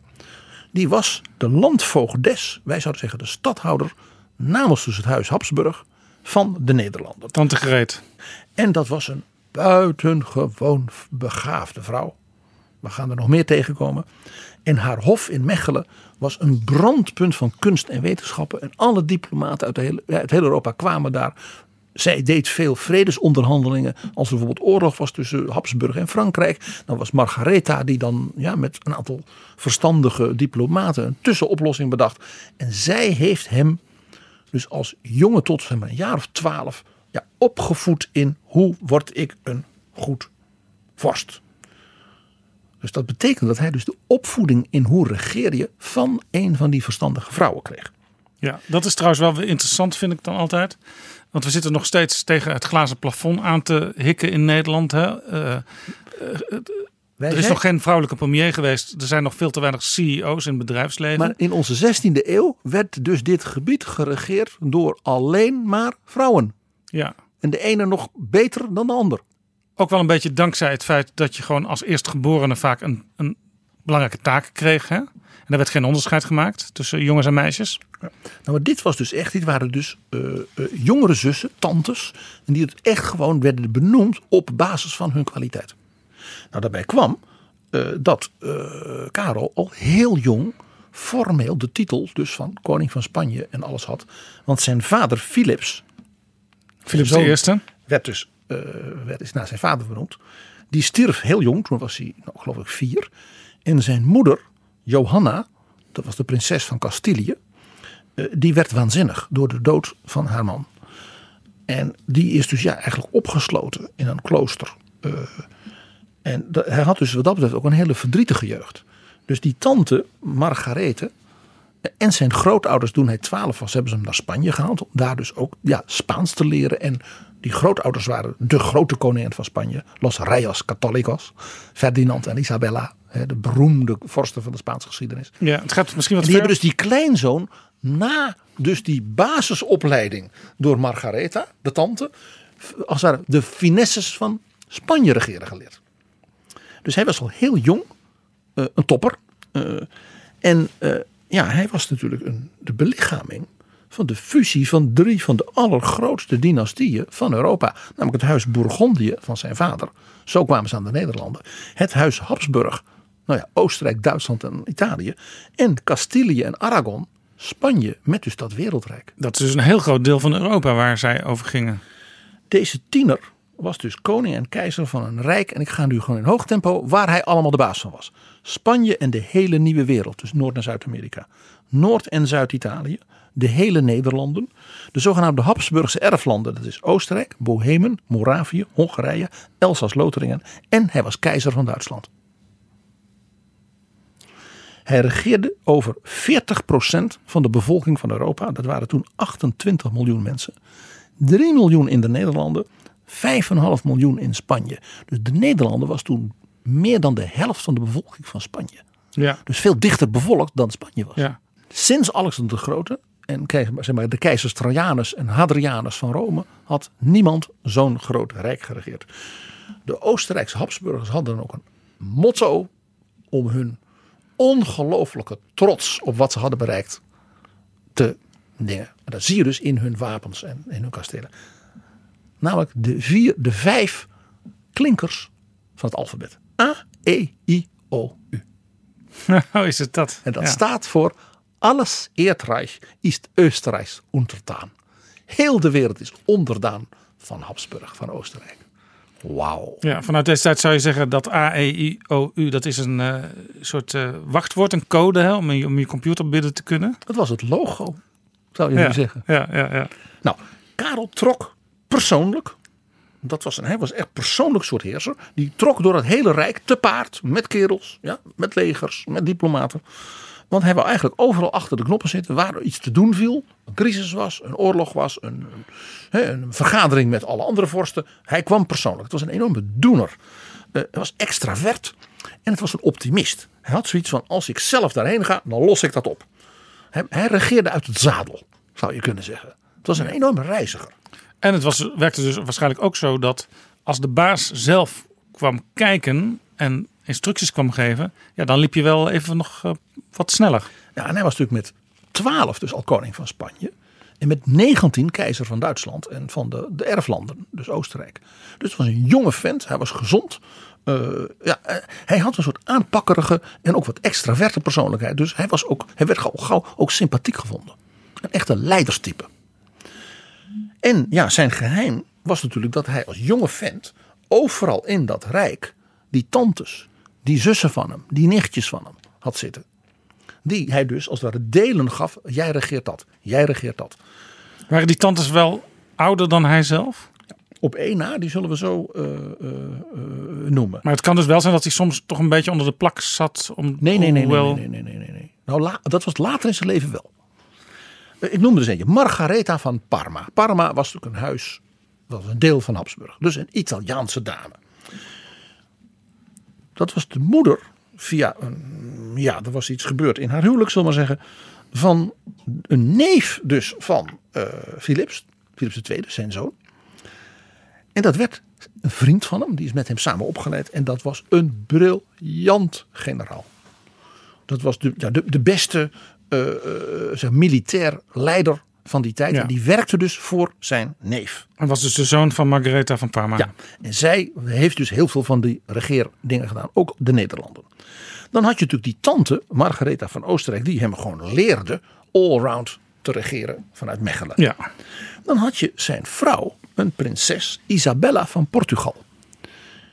Als hij dus in Duitsland bezig was, of in Hongarije, of eh, oorlog voerde, hè, dan liet hij haar, een, let op, Portugese prinses, liet hij heel Spanje regeren. Ja, Spanje, maar ze heette dus Isabella van Portugal. Zij was dus van het huis Braganza en uitgehuwelijkt, hè, in het kader van de vriendschap tussen die twee landen, eh, aan dus de prins van Spanje. En zij was zo'n pittige meid, om maar zo te zeggen. Dat hij zei, als ik er niet ben, jij regeert namens mij. En jij voedt onze zoon Felipe op. Ja, Philips II later. Die later Philips II. Dus die leerde het regeren weer van een vrouw. Net als Karel dus van zijn tante Margaretha. Karel wist dus, als je een verstandige vrouw hebt, die kan zo'n jongen vormen. Is interessant, hè? dat is niet zo bekend in de geschiedenis. Dan is er de nummer één van al die tantes. Dat was Maria van Hongarije. Nou, je hoort ook Hongarije, Oostenrijk, hè, dus zo'n Habsburgdame. Dat was de zus, iets jongere zus van Karel V. Maar die was al heel snel zeg maar, de leidster van die tantes, die vrouwen. Zij was de chefin van het hele huis Habsburg achter de schermen. En toen uh, Margaretha van Oostenrijk stierf, die tante, heeft hij dus deze jongere zus de, de heerseres gemaakt van de Nederlanden. Dat zegt iets. Dus een jongere vrouw waarvan hij wist die is zo ontzettend goed. En die had dus zo goed ook er in Oostenrijk en Hongarije al geregeerd. Dat hij zei, doe maar dat moeilijke en rijke en ingewikkelde Nederland. Daar weten we eigenlijk in Nederland weinig van. Hè? Want Maria van Hongarije, zijn daar nog dingen van te vinden? Er is een heel beroemd beeld van haar. Onder andere in het Prado in Madrid. En ook in het grote kunstmuseum in Wenen. Maar niet in Nederland? Nee. Maar zij was dus de, de, beroemdste kunstenaars van, van die tijd hebben haar dus ook ge, gebeeldhouwd en geschilderd. Maar wat ik eigenlijk wil zeggen is, onze geschiedenis is dus niet compleet uh, vindbaar in ons eigen land. Uh, nou ja, dat, ze zaten natuurlijk in Mechelen. Dus dat is in België. Maar, mij, mij verbaast dit altijd. Maar dat heeft natuurlijk te maken dat wij door die opstand tegen Spanje, dus een anti-Spaans en vooral anti-Philips II beeld hebben. Dus ook die tantes, ja, die deugen allemaal niet. Nee, terwijl er heel We veel, weten er dus heel weinig heel van. veel goeds positiefs over die dames te ja, zeggen dat was iets heel bijzonders. Dat was uh, die hele generaties vrouwen. Die, dat gewoon, die deden dat gewoon maar even. Nou, de meest geliefde tante, eigenlijk een beetje de moeder die hij doordat Karel natuurlijk, zijn moeder helemaal gek was. Uh, had, die had een jongere zus. Catharina, Catalina werd ze genoemd. En daar was hij dol op. En die kennen wij allemaal uit de geschiedenis en uit de tv-series. Want dat is Catherine of Aragon. Die eerste vrouw van Hendrik de VIII van Ah, Engeland. ja. Weet je wel, die hem maar geen zoon gaf en toen heeft hij de verstoten. De Queen of England. Zij was ongelooflijk geliefd in Engeland. Ze was net als die Habsburgse tantes, ja, dus intelligent, hartelijk. Eh, Ze had een heel mooi karakter. Eh, Ze adviseerde haar man, hè, Hendrik was jonger dan zij, eh, hè, politiek en diplomatiek. Ze schreef dus ook brieven met alle koningen in Europa als een soort hof, hoofddiplomaat. En Karel V was dol op haar, is dus regelmatig in Londen geweest. Ze was een beetje de moeder, de jongere zus van zijn moeder, die hij dus nooit had gehad. En ze heeft hem zelfs, toen was hij al in de twintig, verloofd met de dochter die zij had met Hendrik VIII, Mary, Mary Tudor. En die was toen nog een kleuter. Dat huwelijk is uiteindelijk niet doorgegaan. Ja. Overigens, het is best wel ingewikkeld. Al die namen op de website, althans al in de beschrijving van betrouwbare bronnen, zullen we de namen van die eh Margaretha Al die- van Parma, die van bijzondere vrouwen. Isabella van Portugal, Maria van Hongarije en Catherine of Aragon even op een rijtje zetten. Zodat als je echt helemaal eh, de draad kwijtraakt, kun je daar nog even kijken om eh, het spoor weer te kunnen volgen. Deze vrouwen vormen natuurlijk een club. Want die schreven met elkaar. Die hadden natuurlijk diplomaten, vaak ook biechtvaders, die tussen hun verschillende ja, paleizen reisden. Ze zagen elkaar toch ook met enige regelmaat. En die volgden dus Karel V. En het interessante was, zij volgden hem vrij kritisch. Want zij zeiden, ja, jij reist maar rond en dan daar en dan daar. En je, je bent een actievent, maar er zit geen lijn in jouw bewind. En vooral Maria van Hongarije, dus zijn jongere zus, werd steeds meer bezorgd. Want die zei, mijn oudere broer, ik ben dol op hem. Maar het is een improvisatiekunstenaar. Het is geen architect. Er zat geen structuur in. En dat kan niet goed gaan als je een wereldimperium moet regeren. Waarbij het drie maanden duurt voordat er een brief in Mexico aankomt. Met jouw instructies. Dan moet je nagedacht hebben. Dat kwam omdat deze vrouwen hadden een rolmodel. Dat was Isabella van Castilië, de grootmoeder van Karel. Ik zei al, die hem had opgevoed vanaf zijn twaalfde om ook Spanje te regeren. Een van de grootste vrouwen, heerseressen in de wereldgeschiedenis. Is zij niet de, de, de vrouw die Christoffel Columbus naar wat later Amerika bleek te zijn heeft gestuurd? Zij heeft in hem geïnvesteerd. Ze heeft gezegd: Ik geloof dat klopt wat jij zegt. Dus zij was zeer op de hoogte van de nieuwste ontdekkingen, ook uit Portugal met name, van de wereldzee en de oceanen. Dus zij, Isabella van Castilië, de grootmoeder van Karel, was een visionaire vrouw. Ja, en een zeer krachtige bestuurder. Zij heeft persoonlijk met haar man Ferdinand, een veel kleurlozer type, gewoon de belegering van Granada, dus dat laatste fort wat de, de moslimmoren, zoals dat heette, nog had. Ja, ik zeg altijd Granada, maar jij zegt Granada. Granada, ja, sorry. En eh, zij was er persoonlijk te paard.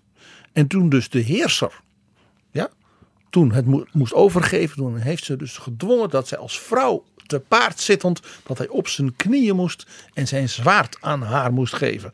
Nou, dan begrijp je wel wat een persoonlijkheid. En die vijf tantes en zusters, die dachten dus aan haar, aan Isabella. Het rolmodel.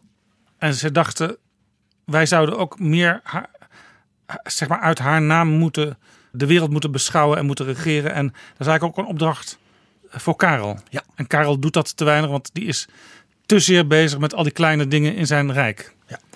Want Isabella maakte Spanje die wereldmacht. Hè, met de verovering van Amerika. En, hè.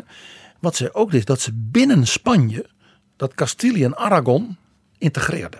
Dus zij zorgde ervoor eerst dat Spanje nationale instituties kreeg. Nationale wetten, nationale afspraken. eh, voor het marktrecht en dergelijke. Dus waardoor de economie enorm tot bloei Ik kom heel vaak in Spanje en ik zie ook heel vaak die naam Isabella daar ergens geschreven staan. Die maakt nog steeds heel veel indruk. En omdat ze dus eh, zo, zo de- de- de- het katholicisme bevorderden en de islam verjoegen uit Spanje, worden ze dus Los Reyes Católicos genoemd, de katholieke koningen. Dus zij, zij liet zien, bouw nationale instituties op, dus integreer al die losse stukjes, zet daar een lange lijn uit en doe dat krachtdadig. Dus die tantes hè, van Karel, die hadden, ja, zo doe je het. Zo word je een krachtig en door de mensen ook bewonderd en ook wel een beetje gevreesd heerseres. Je moet doortastend zijn en wijs. Nou, Karel was dus dol op de Nederlanden. Eh, het feit alleen dat het hij zijn meest geliefde en briljante zus, Maria van Hongarije, naar de Nederlanden stuurde, gaf dus aan dat hij daar iemand wilde die dus echt een topbestuurder was. Het leuke is, Wat, wat zag hij in de Nederlanden? Waarom waren de Nederlanden belangrijk voor hem? ten eerste natuurlijk ook economisch, maar hij hield van de Nederlanden. Hij was in Gent geboren, opgevoed door die tante in Mechelen. Hij sprak ook Nederlands, namelijk het plat Vlaams. Gens. En er is een beroemde uitspraak van Karel over hoe hij praatte. Hij was een talig man en had ook een enorm rijk met allemaal talen. En van hem is de beroemde uitspraak: Ik bid tot God in het Spaans. Ik instrueer mijn diplomaten en mijn ministers in het Frans. Ik bemin in het Italiaans. Mijn paarden beveel ik in het Duits. Vloeken doe ik in het Nederlands. Amai, amai zouden ze dan zeggen. Juist. Hij wordt dus hè, jong keizer, een doener. En haalde succes na succes. Hij verslaat Frankrijk. Hij onderwerpt de paus. Hij was natuurlijk heel katholiek, maar de paus was geen vriend van Spanje. Nee, en dat was toen ook een ander soort paus dan tegenwoordig. Hè? Dat was gewoon een, een paus die op macht en op gebiedsuitbreiding uit was. En soms nog in concurrentie met een concurrent paus. Zo is het. Maar dit, dat was voorbij, die, die dubbele pauze. Maar de paus was machtig in Italië. En dat was Spanje ook. Dus er werd regelmatig gevochten.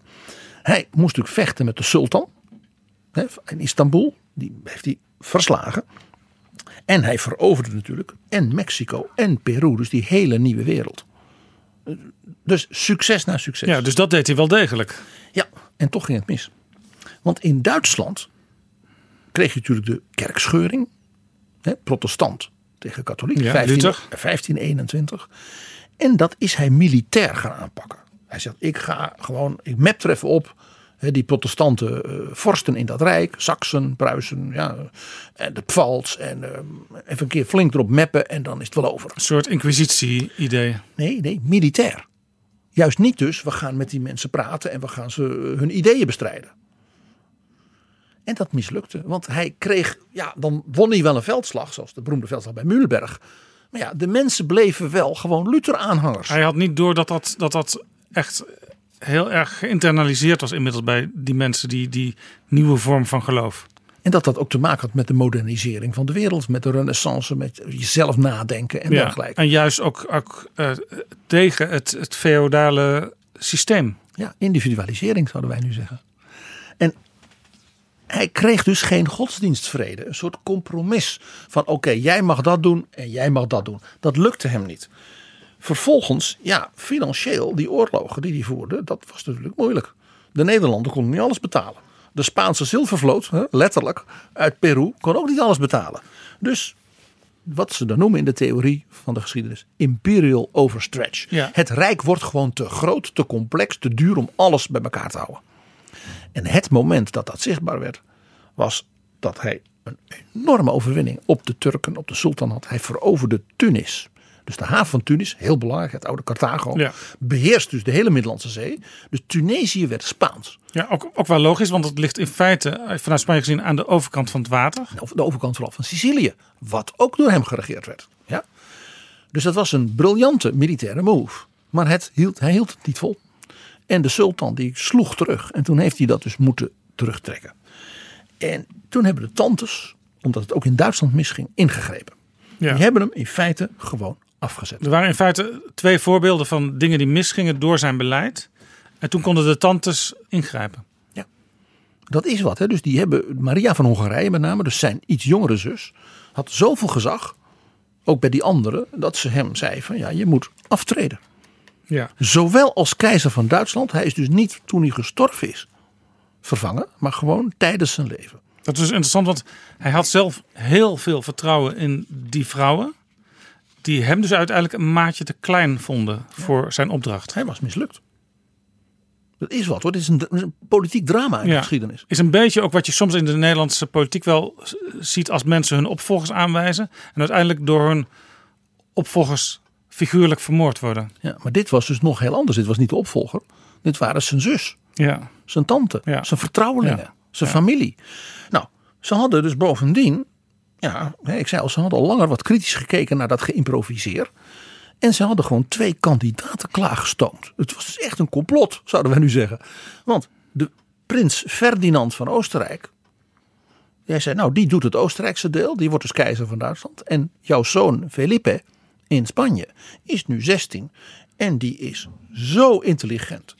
Zo goed. En die is door zijn oma, ja, Isabella, zo goed opgeleid. Die is klaar. En door zijn moeder, Isabella van Portugal. Die jongen is klaar met 16. Dus ze hebben gezegd, maak hem maar vast regent. Jij blijft officieel nog wel koning. Ja, dat is wel pijnlijk hè. Ja. En eh, toen, eh, ja, toen heeft, ja, dan kan hij vast regeren. Toen heeft Karel iets heel bijzonders gedaan. Die heeft in overleg met de tantes een boek geschreven voor zijn zoon. Dat heet De Instructies. 50 pagina's handgeschreven door hem, niet door een secretaris. In het diepste geheim, hoe moet je regeren? Een soort handboek keizerschap. En dat boek, daar zijn variaties van ooit wel. Hè? En Parker, de schrijver van het boek, heeft in een archief het originele handgeschreven exemplaar van Karel teruggevonden. Met de doorhalingen, met dingetjes in de kantlijn. Oh ja, nog dit. Een Kijk, fascinerend Dat is nou document. mooi. Eh, we hebben het ook wel over gehad met bijvoorbeeld Andrew Roberts toen we het over zijn biografie van Churchill hadden. Soms denk je van waarom na 200 boeken over die persoon of over dat thema nog weer een boek schrijven. Maar in de archieven kun je nog steeds nieuwe dingen vinden en eigenlijk ook meer dan vroeger. Omdat het natuurlijk steeds meer eh, geopenbaard wordt en het ook steeds meer vindbaar wordt. Hè? De computer is de grootste vriend van elke historicus. Dus je kunt eigenlijk een, een, hele nieuwe, een heel nieuw licht werpen op eh, bijvoorbeeld eh, Karel of op Philips door nieuw archiefmateriaal. Ja. Nou, we gaan het nu. Hè? Karel wordt afgezet door de tantes. Felipe wordt als Philips II, zoals wij hem kennen, dus de heerser van al die dingen van Karel, behalve zeg maar het Duitse stukje, de Oostenrijkse erflanden. Ja. En professor Parker heeft uh, dus niet alleen de instructies teruggevonden, die heeft in een archief in Amerika, letterlijk in een kelder, 3000 documenten gevonden die nooit meer waren gezien nadat ze het bureau van Philips II hadden verlaten en door een secretaris van hem, een jonge edelman, waren opgeborgen en gerubriceerd. En dat archief is door hem teruggevonden in New York. Hoe is dat in New York terechtgekomen dan? Dankzij Franco. Die adellijke familie is gevlucht en die hebben hun spullen meegenomen. En Parker zei tegen mij, Mr. Kruger, een derde interessant, maar kende ik. Maar wel leuk om het origineel te zien. Een derde heel interessant, maar een interessant detail. En een derde van die 3000 stukken, dus duizend stukken, zei die pure gold. En toen zei hij, ik heb een compleet nieuwe biografie van Philips II moeten schrijven. We gaan het dus nu over. Philips II. Geweldig. Die regeerde dus alles van Karel, behalve de Oostenrijkse erflanden en het Duitse keizerrijk. Maar zijn rijk werd nog veel groter. Want door zijn militairen, vooral zijn marinemensen, werden in Azië van alles veroverd. De Filipijnen, dat strategische eilandengedeelte tussen China, Indonesië en Japan, heet naar hem. Ja, Filipijnen, Philips. En daarom dat de Philippe. mensen daar ook allemaal katholiek zijn. Het is het enige stukje Azië waar iedereen bijna katholiek is. Ja, dat is inderdaad opmerkelijk. Ik ben daar geweest en dat viel me op, ja. En dat komt dus door het Spaanse bewind. Daarbij kwam, hij heeft, doordat zijn moeder Isabella van Portugal was, afgedwongen dat hij zelf koning van Portugal werd. En dus kwam dat gigantische Portugese wereldrijk, Latijns-Amerika, Azië, Afrika, Japan hè, was Portugees, Brazilië, Mozambique, Angola. Nou, dat werd allemaal ook dus van Philips. Dus Philips had een nog groter wereldrijk dan zijn vader. Dit was echt het rijk waarvoor in de wereld de zon nooit Ja. onderging. ja, want zijn vader had dus al 40% van, Van Europa. Europa, Eh, maar eh, Philips die had ook nog weer een heel groot deel van de wereld. Hij, was, hij wilde dus ook laten zien in kunst dat hij zeg maar, een wereldheerser was. Bij ons in de Nederlanden, in Nederland, is daar een van de beroemdste voorbeelden van. In de Sint-Janskerk in Gouda, daar heb je de beroemde goudse glazen. Dat is een renaissance cyclus van glas in lood. En dat is één grote ja, propagandafilm van Philips II.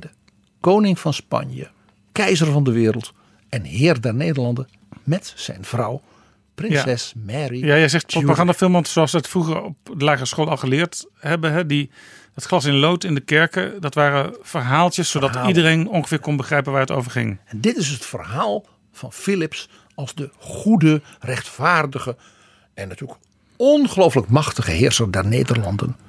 En dat heeft hij zijn opdracht dus gegeven daartoe aan de beste glas- en loodschilders van de Renaissance. Het is een van de meest unieke kunstwerken in Europa en bijna niemand kent het. Ja, en hij regeerde vanuit het Escoriaal. Ja, ga daarheen. Vlakbij Madrid. Ja. Was dit eigenlijk de reactie, de ultieme reactie op Karel, die dus heel Europa doorreisde? Hij ging op één centrale plek zitten en daar zat hij ook bijna altijd. Ja, dit was dus een les van die grootmoeder van Isabella. Centralisatie, modernisering, alles zelf aansturen, niet maar rondreizen en improviseren. Dit stond niet in het handboek, denk ik. Nee. Heel goed. Hij had dus alles mee. Hij had het vertrouwen van de tantes. Hij was briljant. Hij ging van triomf naar triomf. Een beeld wat dus helemaal in onze schoolboekjes niet komt. Een van de allereerste dingen, hij was net koning. Op de naamdag van de heilige Laurentius. San Lorenzo dus. Ja, verslaat zijn leger de koning van Frankrijk in Noord-Frankrijk bij Saint-Quentin, even boven Parijs. Vernietigend. Er blijft, ja, drie kwart van het Franse leger was dood, dan wel gevlucht. En de koning, moest dus een zeer vernederende vrede, die door de tantes natuurlijk werd onderhandeld, ja, eh, doen. En daarmee was dus zijn belangrijkste concurrent ja, in Europa verslagen. Hij bouwt een global empire. Als ik je vertel dat de Japanse keizer een delegatie voor onderhandelingen stuurde naar het Escoriaal. En dat ging per boot. Japan, Manila, hè, dus Filipijnen. Dan met een hele lange, weet het, weet het, eh, eh, eh, hoe noem je dat? Van Manila gingen ze met boot op zo'n oceaanstroom. Die nam ze gewoon mee naar de kust van Mexico. Dus de hele stille oceaan over. In Mexico werden ze ontvangen door de onderkoning van Spanje. Hè, dat was de koning, hè, de, de, de, de regent van Mexico. Overland, Mexico City, dan naar Veracruz. En van Veracruz via Havana naar Sevilla. En dan overland kwam dus de delegatie van de Japanse keizer in het Escoriaal. Toen heeft hij dus met ze onderhandeld over de relatie met Japan, de handelsverdragen en wat dan niet. En toen gezegd wat u wel moet doen, dat verlang ik van u. U bezoekt de paus in Rome, zodat u in mijn opdracht het Japanse volk tot het ware geloof kunt bekeren. Jawel. Dat gaf dus aan, hij was een man met een wereldvisie ook. 1571, misschien wel zijn grootste overwinning. Hè, toen waren we hier dus in de Nederlanden al een beetje aan het rebelleren. De slag bij Lepanto. De zeeslag waarin dus de vloot van de sultan werd verslagen. Lepanto, wat is dat? Dat is een baai eh, aan de kust van Griekenland. Want daar was die vloot ja, die gelegen. Dan heeft ze dus opgesloten. En toen, nou ja, eh, 90% van de schepen van de sultan gingen naar de bodem van de zee. Dit werd in heel Europa gevierd als een triomf natuurlijk van de christenheid over de bedreiging van de Turken. Dus als we nu soms eh, problemen hebben vanuit Europa met Erdogan, dan heeft dat hele diepe wortels die ook in die tijd zichtbaar waren. Absoluut. Want ook Turkije zag zich natuurlijk als een wereldmacht. En in Lepanto kregen ze dus een soort knock-out. Als ik je vertel dat koningin Elisabeth I van Engeland, een groot tegenstander van Spanje, zoals je weet, Ja. dat die een dankdienst organiseerde in de St. Paul's in. Londen, waar zij dus zelf aanwezig was om God te danken voor deze overwinning van Don Juan d'Austria. Weer een andere bastaardneef. Want Karel V had nogal wat kinderen bij andere vrouwen. eh, van Philips. En die was net als Philips. En net als die Alessandro Farnese van Parma. Ook zo'n briljante jongeman. Nou, 1580 was natuurlijk het ultimum. eh, hij wordt koning van Portugal. Want eh, de, de, de laatste koning van Portugal sterft. In Marokko, notabene. In een veldslag. En hij zegt, ja, mijn moeder was Ja. prinses van Portugal. Dus Ja. dan word ik het. Nou, de Portugezen dachten daar anders over. hè, Dat kun je je voorstellen. En toen heeft hij in een amfibische operatie. Dus de vloot en het leger. Hebben een soort tang. Hebben ze Lissabon ingenomen als verrassing. Hij heeft met die vloot ook nog de Madeira. De Azoren en al die Po- Portugese eilanden ingenomen. Zodat de machthebbers niet konden vluchten naar die eilanden. Exact. En van daaruit doorbesturen. Hij was er zo trots op dat als je in het Escoriaal, dus in zijn paleis, even buiten Madrid kijkt. In een van de grote gangen is dus de hele geschiedenis gedetailleerd met kaarten van die vlootoperaties. Eh, dat was namelijk, ja, dat was zo briljant. Wie dat bedacht had, eh, hij had gewoon de allerbeste. En ja, daarmee was Portugal ook van hem. En dat hele wereldrijk. En net als zijn vader. Je raadt het al, imperial overstretch. Want Philips deed Azië, Portugal, ja, de Sultan, de Nederlanden, Engeland. Hè. Hij trouwde met die Mary, zodat hij ook de, een soort koning van Engeland werd. Het was te veel. Professor Parker zei tegen mij: het probleem van Philips was dat hij nooit kon kiezen. Hij wist, ik kan dus een wereldrijk hebben en de sultan verslaan en dat kan ik. En ik kan de Nederlanden bedwingen, die opstand. Maar ik kan Ja. niet alle twee tegelijk. En hij gokte. Ik ga het toch proberen. Hij zei, En daardoor dat hij die gok waagde, hebben de Nederlanders zichzelf dus kunnen redden. Omdat hij aldoor moest ja, zwabberen tussen, oh nee, nu moet ik even weer in Portugal. Nu moet ik bij de sultan ingrijpen. Ja, want in die tijd, Dus dan moest je zijn aandacht weer van de Nederlanden afhalen. in die tijd begon ook wat wij later de 80-jarige oorlog zijn gaan noemen. Exact. Dat is de 80-jarige oorlog, het begin. Dus Jeffrey Parker zei tegen mij in dat interview toen: dat Nederland bestaat, is dus een wonder. Dat kwam omdat dus die koning van dat enorme wereldrijk zijn aandacht er niet voldoende bij hield. Want anders hij had hij er echt korte metten mee gemaakt. En ondanks het feit dat hij toch een beetje verdeeld had onder die tantes en die, en die andere dames. Ja.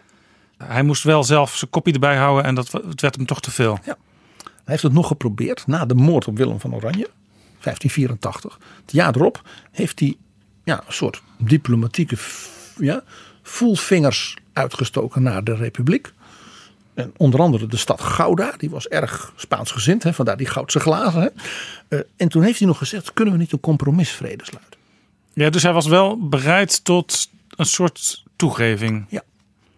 Hij wil, was natuurlijk politicus. Het was niet meer eh, van ik ben de baas en daarmee basta. Ja, hij begreep dat hij iets moest toegeven. Maar ja, de moord op Willem van Oranje was wel, dat was natuurlijk wel erg brute ingreep. Dus het vertrouwde hem niet meer. En koningin Elisabeth van Engeland, die zat dus de Nederlanden op te stoken tegen Spanje. Want ze dacht, die Spanjaarden moeten werk hebben met hun legers in de Nederlanden en daar last van hebben, want dan gaan ze mij niet lastig. Ja. Dus Elisabeth betaalde dus de republiek om door te vechten. Jawel. Ah. Nou, daar nam hij dus wraak op. Kon het ook niet zonder de steun van Elisabeth? Had het niet gekund? Nee, nee, Frankrijk steunde ook een, eh, de, de, de, de protestante vorst in Duitsland. Nou, nu snap jij de armada tegen Engeland. Dat was drie jaar na 1585. Hij dacht, ik moet wraak nemen. Ik moet die Elisabeth uitschakelen. Want dan kan ik de Nederlanden weer onderwerpen. Ja, dus het was niet eens zo zeer bedoeld om eh, Engeland in te nemen, maar meer om Engeland een kopje kleiner te maken. Uit te schakelen. Ja. Nou ja, hij deed dus hetzelfde wat hij in Lissabon had gedaan. Een combinatie van vloot en leger. En hij had natuurlijk die Parma, hè, dus Alessandro Farnese, die neef van hem. De briljante generaal die dus dat plan maakte. En dat is dus ook bijna gelukt. En de, en de Engelsen hadden hier natuurlijk totaal niet op gerekend dat dit zou gaan gebeuren. Dood, doodeng was het. Doodeng. En die wisten, het is gelukt in Lepanto. Het is gelukt in Lissabon. Ze kunnen dit. Het is dus op een haar na gelukt. Dat daar daarna natuurlijk een enorm triomfverhaal van gemaakt is. Tuurlijk, dat hoort erbij. Vervolgens was Spanje, net als bij zijn vader, weer bankroet. Dus toen moest er minder gevochten worden. En dat heeft dus de Nederlanden eigenlijk gered. Zo kon die republiek dus overleven onder leiding van Oldenbarneveld. Hè, want Willem van Oranje was vermoord. Ja, maar er was nog steeds wel die Spaanse dreiging. Zeker. Alleen het, het, het grootste gevaar was eigenlijk al geweken. Ja. Je ziet hier dus dat die Philips, dat was dus een, een man met een ja, wereldwijd omspannend regeren, maar ook een wereldwijd omspannende visie. Een heel andere man dan wij uit onze boekjes vaak denken. Hij was ongelooflijk toegewijd, ijverig. Een man met, mag ik het zeggen, Calvinistische werkethos. Bepaalt geen eh, katholieke vrolijke Frans. Zwart altijd gekleed. Hij regeerde ook echt zelf. Briljant bestuurder, was heel introvert. Was dol op details, wilde alles weten, alles checken. Las alle stukken. Was een enorme bureaucraat dus. En een strateeg. Geweldige kunstkenner. Hij was de verzamelaar van het werk van Jeroen Bos. Daarom hangen alle grote Jeroen Bos schilderijen in het Prado in Madrid. Dat is Ah. zijn verzameling. Hij was de grote verzamelaar van Titiaan de Grote. Het was nog heel moeilijk een paar jaar geleden om in Den Bosch bij de overzichtstentoonstelling eh, voldoende originele werken van Jeroen Bos te krijgen. Omdat ze ruzie maakten met het Prado. Ja. Eh, zoals ik al zei, het was een ingetogen, toegewijde man. In dat Escoriaal, ga dat bezoeken. Dat is een uniek gebouw. Dan kom je in zijn slaapkamer en zijn werkvertrek. Dat is niks. De grootste vorst op aarde. Een, een, st- een stoel, een bureau, een crucifix, papieren. En dat was Sober en doelmatig. sober en doelmatig. Eigenlijk zoals de huidige paus ook klein behuisd is. Ja. Op eigen verzoek. Ja. Elke ochtend zes uur op. Eerst de mis. Half zeven begon hij met werken, vergaderen, lezen, schrijven, regeren. At bijna niet. En hij was aan het werk met nadenken, plannen, instrueren tot elf uur s'avonds. Dag in, dag uit. En dan kon hij nog net met het oog op morgen beluisteren. Ja. En nog een keer bidden tot de heilige maagd om hem te beschermen. Hij corrigeerde de stukken van zijn ambtenaren met, zelf met de hand. Financiën vond hij verschrikkelijk. Want hij begreep het niet. Kon- eh, Het is zo moeilijk. Dan liet hij zich altijd weer uitleggen. Om... Kun je delegeren, hè? Nee, maar dat deed hij dus niet. Dat was het punt. Hij was zijn eigen minister van Buitenlandse Zaken, van Financiën, van Defensie, van Godsdienstzaken en natuurlijk het hoofd van zijn eigen geheime dienst. Er was een Britse diplomaat die dus moest onderhandelen voor koningin Elisabeth en die zeg maar een maand of vijf, zes dus in het Escoriaal weet je, mee was met andere diplomaten en dus ook met de koning. En kon zien hoe hij dat deed. En die heeft een hele beroemde brief aan haar geschreven. Want zij zei, schrijf mij een portret van deze man. Want dat kon natuurlijk nooit ontmoeten. Hij was dus de absolute nummer één opponent. Wat is dat voor mens? Dan heeft hij geschreven, ik lees nu letterlijk voor uit het boek van Parker. Hè, Philips II, he is a most diligent prince. With his pen and his purse he rules the world.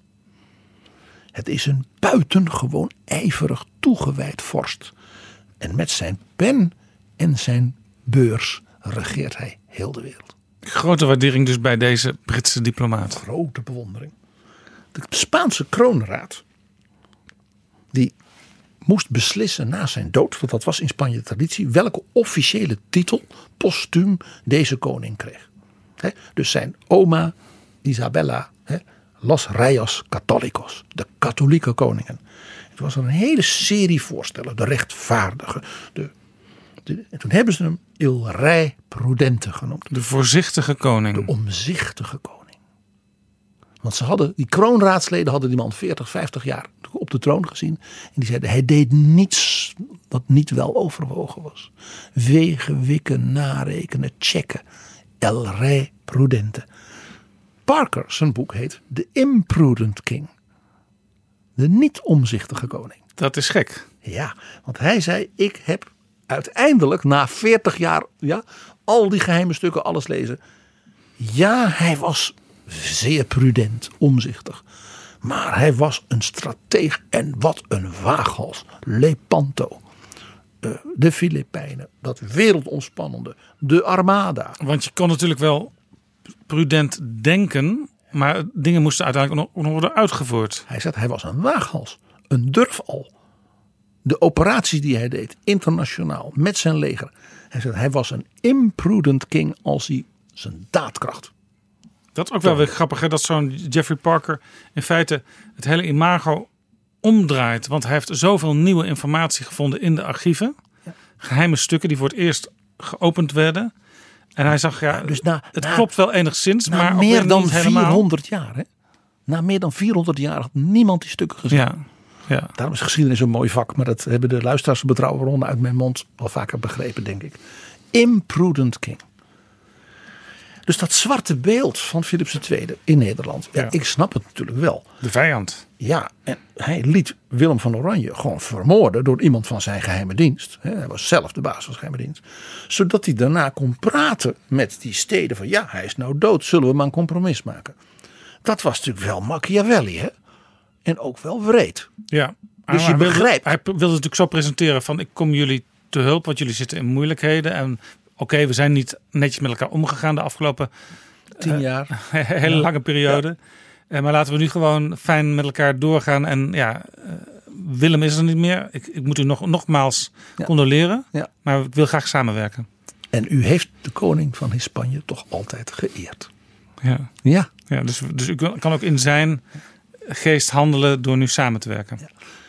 Maar de echte reden waarom hij natuurlijk zo'n zwart imago heeft, is iets heel anders. Deze man was te modern, te krachtdadig. Hij was, zoals de tantes en zijn overgrootmoeder Isabella, een centralist. Dat had hij van zijn moeder Isabella van Portugal, van zijn grootmoeder, geleerd. En de Nederlanden kwamen nog uit dat samenwerkingsidee van al die provincies. En die steden met hun eigen rechten. En, en ook het samen dijken, bouwen, polders neerzetten. Maar wel ieder zijn eigen dingetje typisch Nederlands. Je moet je ding kunnen doen. Wat vandaag de dag nog steeds zo is. Dus hij was el reprudente. Maar hij was volhardend. In het prudent stap voor stap die koninkrijken centralistisch maken. Uniformistisch, centraal geleid. Zoals Isabella het hem had voorgedaan. Dus toen hij de tiende penning, die beruchte belastingmaatregel invoerde. Wat was dat? Dat was natuurlijk een vlaktaks. In plaats van al die losse dingetjes, zei hij: U krijgt één belastingtarief op alles. Iedereen moet ook betalen en het is maar 10%. Dat was natuurlijk efficiënt, modern. Ja. Absolutistisch. en goed controleerbaar meteen. Iedereen moest betalen. Nou, de heren in de rijken, die zeggen nou, uh, ja. wij willen onze oude rechten houden. Ja, ja, de huidige belastingdienst, die, die heel moeizaam rekent als mensen hun formulieren willen invullen, die zouden moord hebben gedaan om zo'n tiende penning als, als systeem in te voeren. Geen rare Dat toeslagen. is zo overzichtelijk. Menno Snel heeft er geen rare toeslagen meer. En die rare spaartax die hij nou heeft moeten intrekken. Ja, eh, eh, eh, maar dat typisch Nederlandse particularisme, ieder zijn dingetje, dat botste dus op deze prudente maar krachtige heerser. En dat ging natuurlijk ook mis bij de godsdienst en de vrijheid van meningsuiting. Want hij zei, ik ben de koning, ik wil toch echt kunnen dirigeren. Zo moet er worden ge- geloofd. Ja, ketters, ja, dat, dat, is toch niet de bedoeling. En dat ging dus mengen, dus dat verzet tegen dat uniformisme, dat moderniserende van hem, centraliserende, met dus die strakke lijn ten aanzien van zeg maar de godsdienstvrijheid. En dat werd een explosief mengsel. En daar zag je dus dat zijn tantes en zijn vader daar meer gevoel voor hadden gehad. Die lieten het een beetje, ja, er werd af en toe wel een beetje iemand op de brandstapel, maar ook weer niet te veel. Ja? Die polderden een beetje mee. En hij zat daar in dat Escoriaal en werkte dag en nacht en schreef instructies en brieven. En die, dat gevoel. Dus toen hij dat Ja. compromis Ja, wilde na de moord op Willem van Oranje, dat was een mooi voorbeeld van too little, too late. Ja, en zijn, zijn, zijn voorgangers, die, die zaten dus eigenlijk meer in wat je zou kunnen noemen een soort multiculturele samenleving idee. Van elk deel van Europa heeft weer zijn eigen eh, eigenaardigheden. En daar moet je een beetje rekening mee houden. En hij zei nee, vanuit Escoriaal, ik regel het gewoon. En iedereen moet in de houding springen en ja en amen zeggen. Ja, hij werd dus naarmate hij langer koning werd, onbuigzamer, eh, minder goed luisterend, meer directief. Ook omdat hij het gevoel had dat enorme imperium, het wordt alleen maar nog groter. Nu komt de keizer van Japan op bezoek. Ja, eh, ik moet het allemaal in de greep houden. Dus dat centralisme, dat steeds strakker willen, dat is wat natuurlijk Willem van Oranje in dat beroemde zesde couplet. De tirannie verdreven die mij mijn hart verwond. Dat was dus onze harten worden gedwongen. En dat is tiranniek. Dat was dus dat centralisme. Dus Philips was de man die eigenlijk dus de vertrouwensband brak met die 17 gewesten van de Nederlanden. En dat is opmerkelijk. Altijd geëerd, ook door Willem van Oranje, die hem dus persoonlijk goed kende als de briljante prins, zoon van de door hem zo bewonderde eh, Karel V. Die bovendien Willem van Oranje zo bu- buitengewoon sympathiek altijd zijn carrière bevorderde. Ja. Dus Philips II, die, die, die, ja, die werd zwart afgeschilderd vanuit Nederland. En begrijpelijk Omdat, ook. omdat hij dus die vertrouwensband, die dus die tantes en Karel V nog wel hadden gehad, doordat hij strakker werd, centralistischer, ja, onbuigzamer, brak als het ware het, het, het, het lijntje.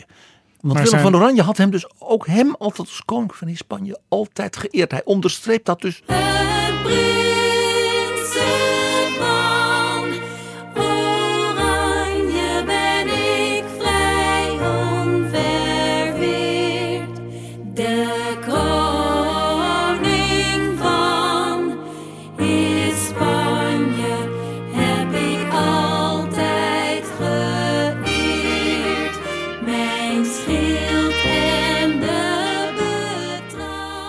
We zien hier dus bij Philips II een vorst die dus zijn eigen bewind ondermijnde. Doordat hij zo ijverig was. Zo krachtdadig wilde zijn. Het zo goed wilde doen. Ja? Hij kon, hij, het werd voor hem steeds moeilijker om een keer toe te geven. Te zeggen, ach ja, een beetje gedogen. Een beetje polderen. Hij zat zo achter dat bureau in zijn eentje van 's morgens half zeven En hij tot dacht elf ook- uur. ja. En hij wilde het goed doen. En hij dacht ook, dit is ook goed voor jullie economische voorspoed, dus luister nou naar mij. Terwijl ehm, later is natuurlijk ook discussie geweest, dat speelt eigenlijk nu opnieuw weer in Nederland. Eh, moeten wij nu het, het Anglo-Saxische economische model blijven omarmen of teruggaan naar het Rijnlands model? En het Rijnlands model is eigenlijk meer een soort poldermodel, waarin iedereen zo'n beetje zijn eigen rol speelt en elkaar op die manier versterkt. Dat gaat soms iets trager, maar uiteindelijk kan het, kan het even vruchtbaar zijn. Ja. Je ziet hier dus een vorst die niet bezig was met alleen maar zichzelf. En feest vieren en achter de, achter de vrouwen aanzitten. Maar een kunstminnaar, een strateeg. Een ongelooflijk ijverig en toegewijd man. En die daarmee zijn eigen bewind hier in de Nederlanden. En zijn goede naam als vorst eigenlijk voor eeuwig heeft verwoest. hebben het al eens vaker gezegd. Charles de Gaulle. Toute vie politique finit en naufrage. Elk politiek leven eindigt in schipbreuk. Dankjewel PG voor dit prachtige Spaans-Nederlandse verhaal. Graag gedaan Jaap.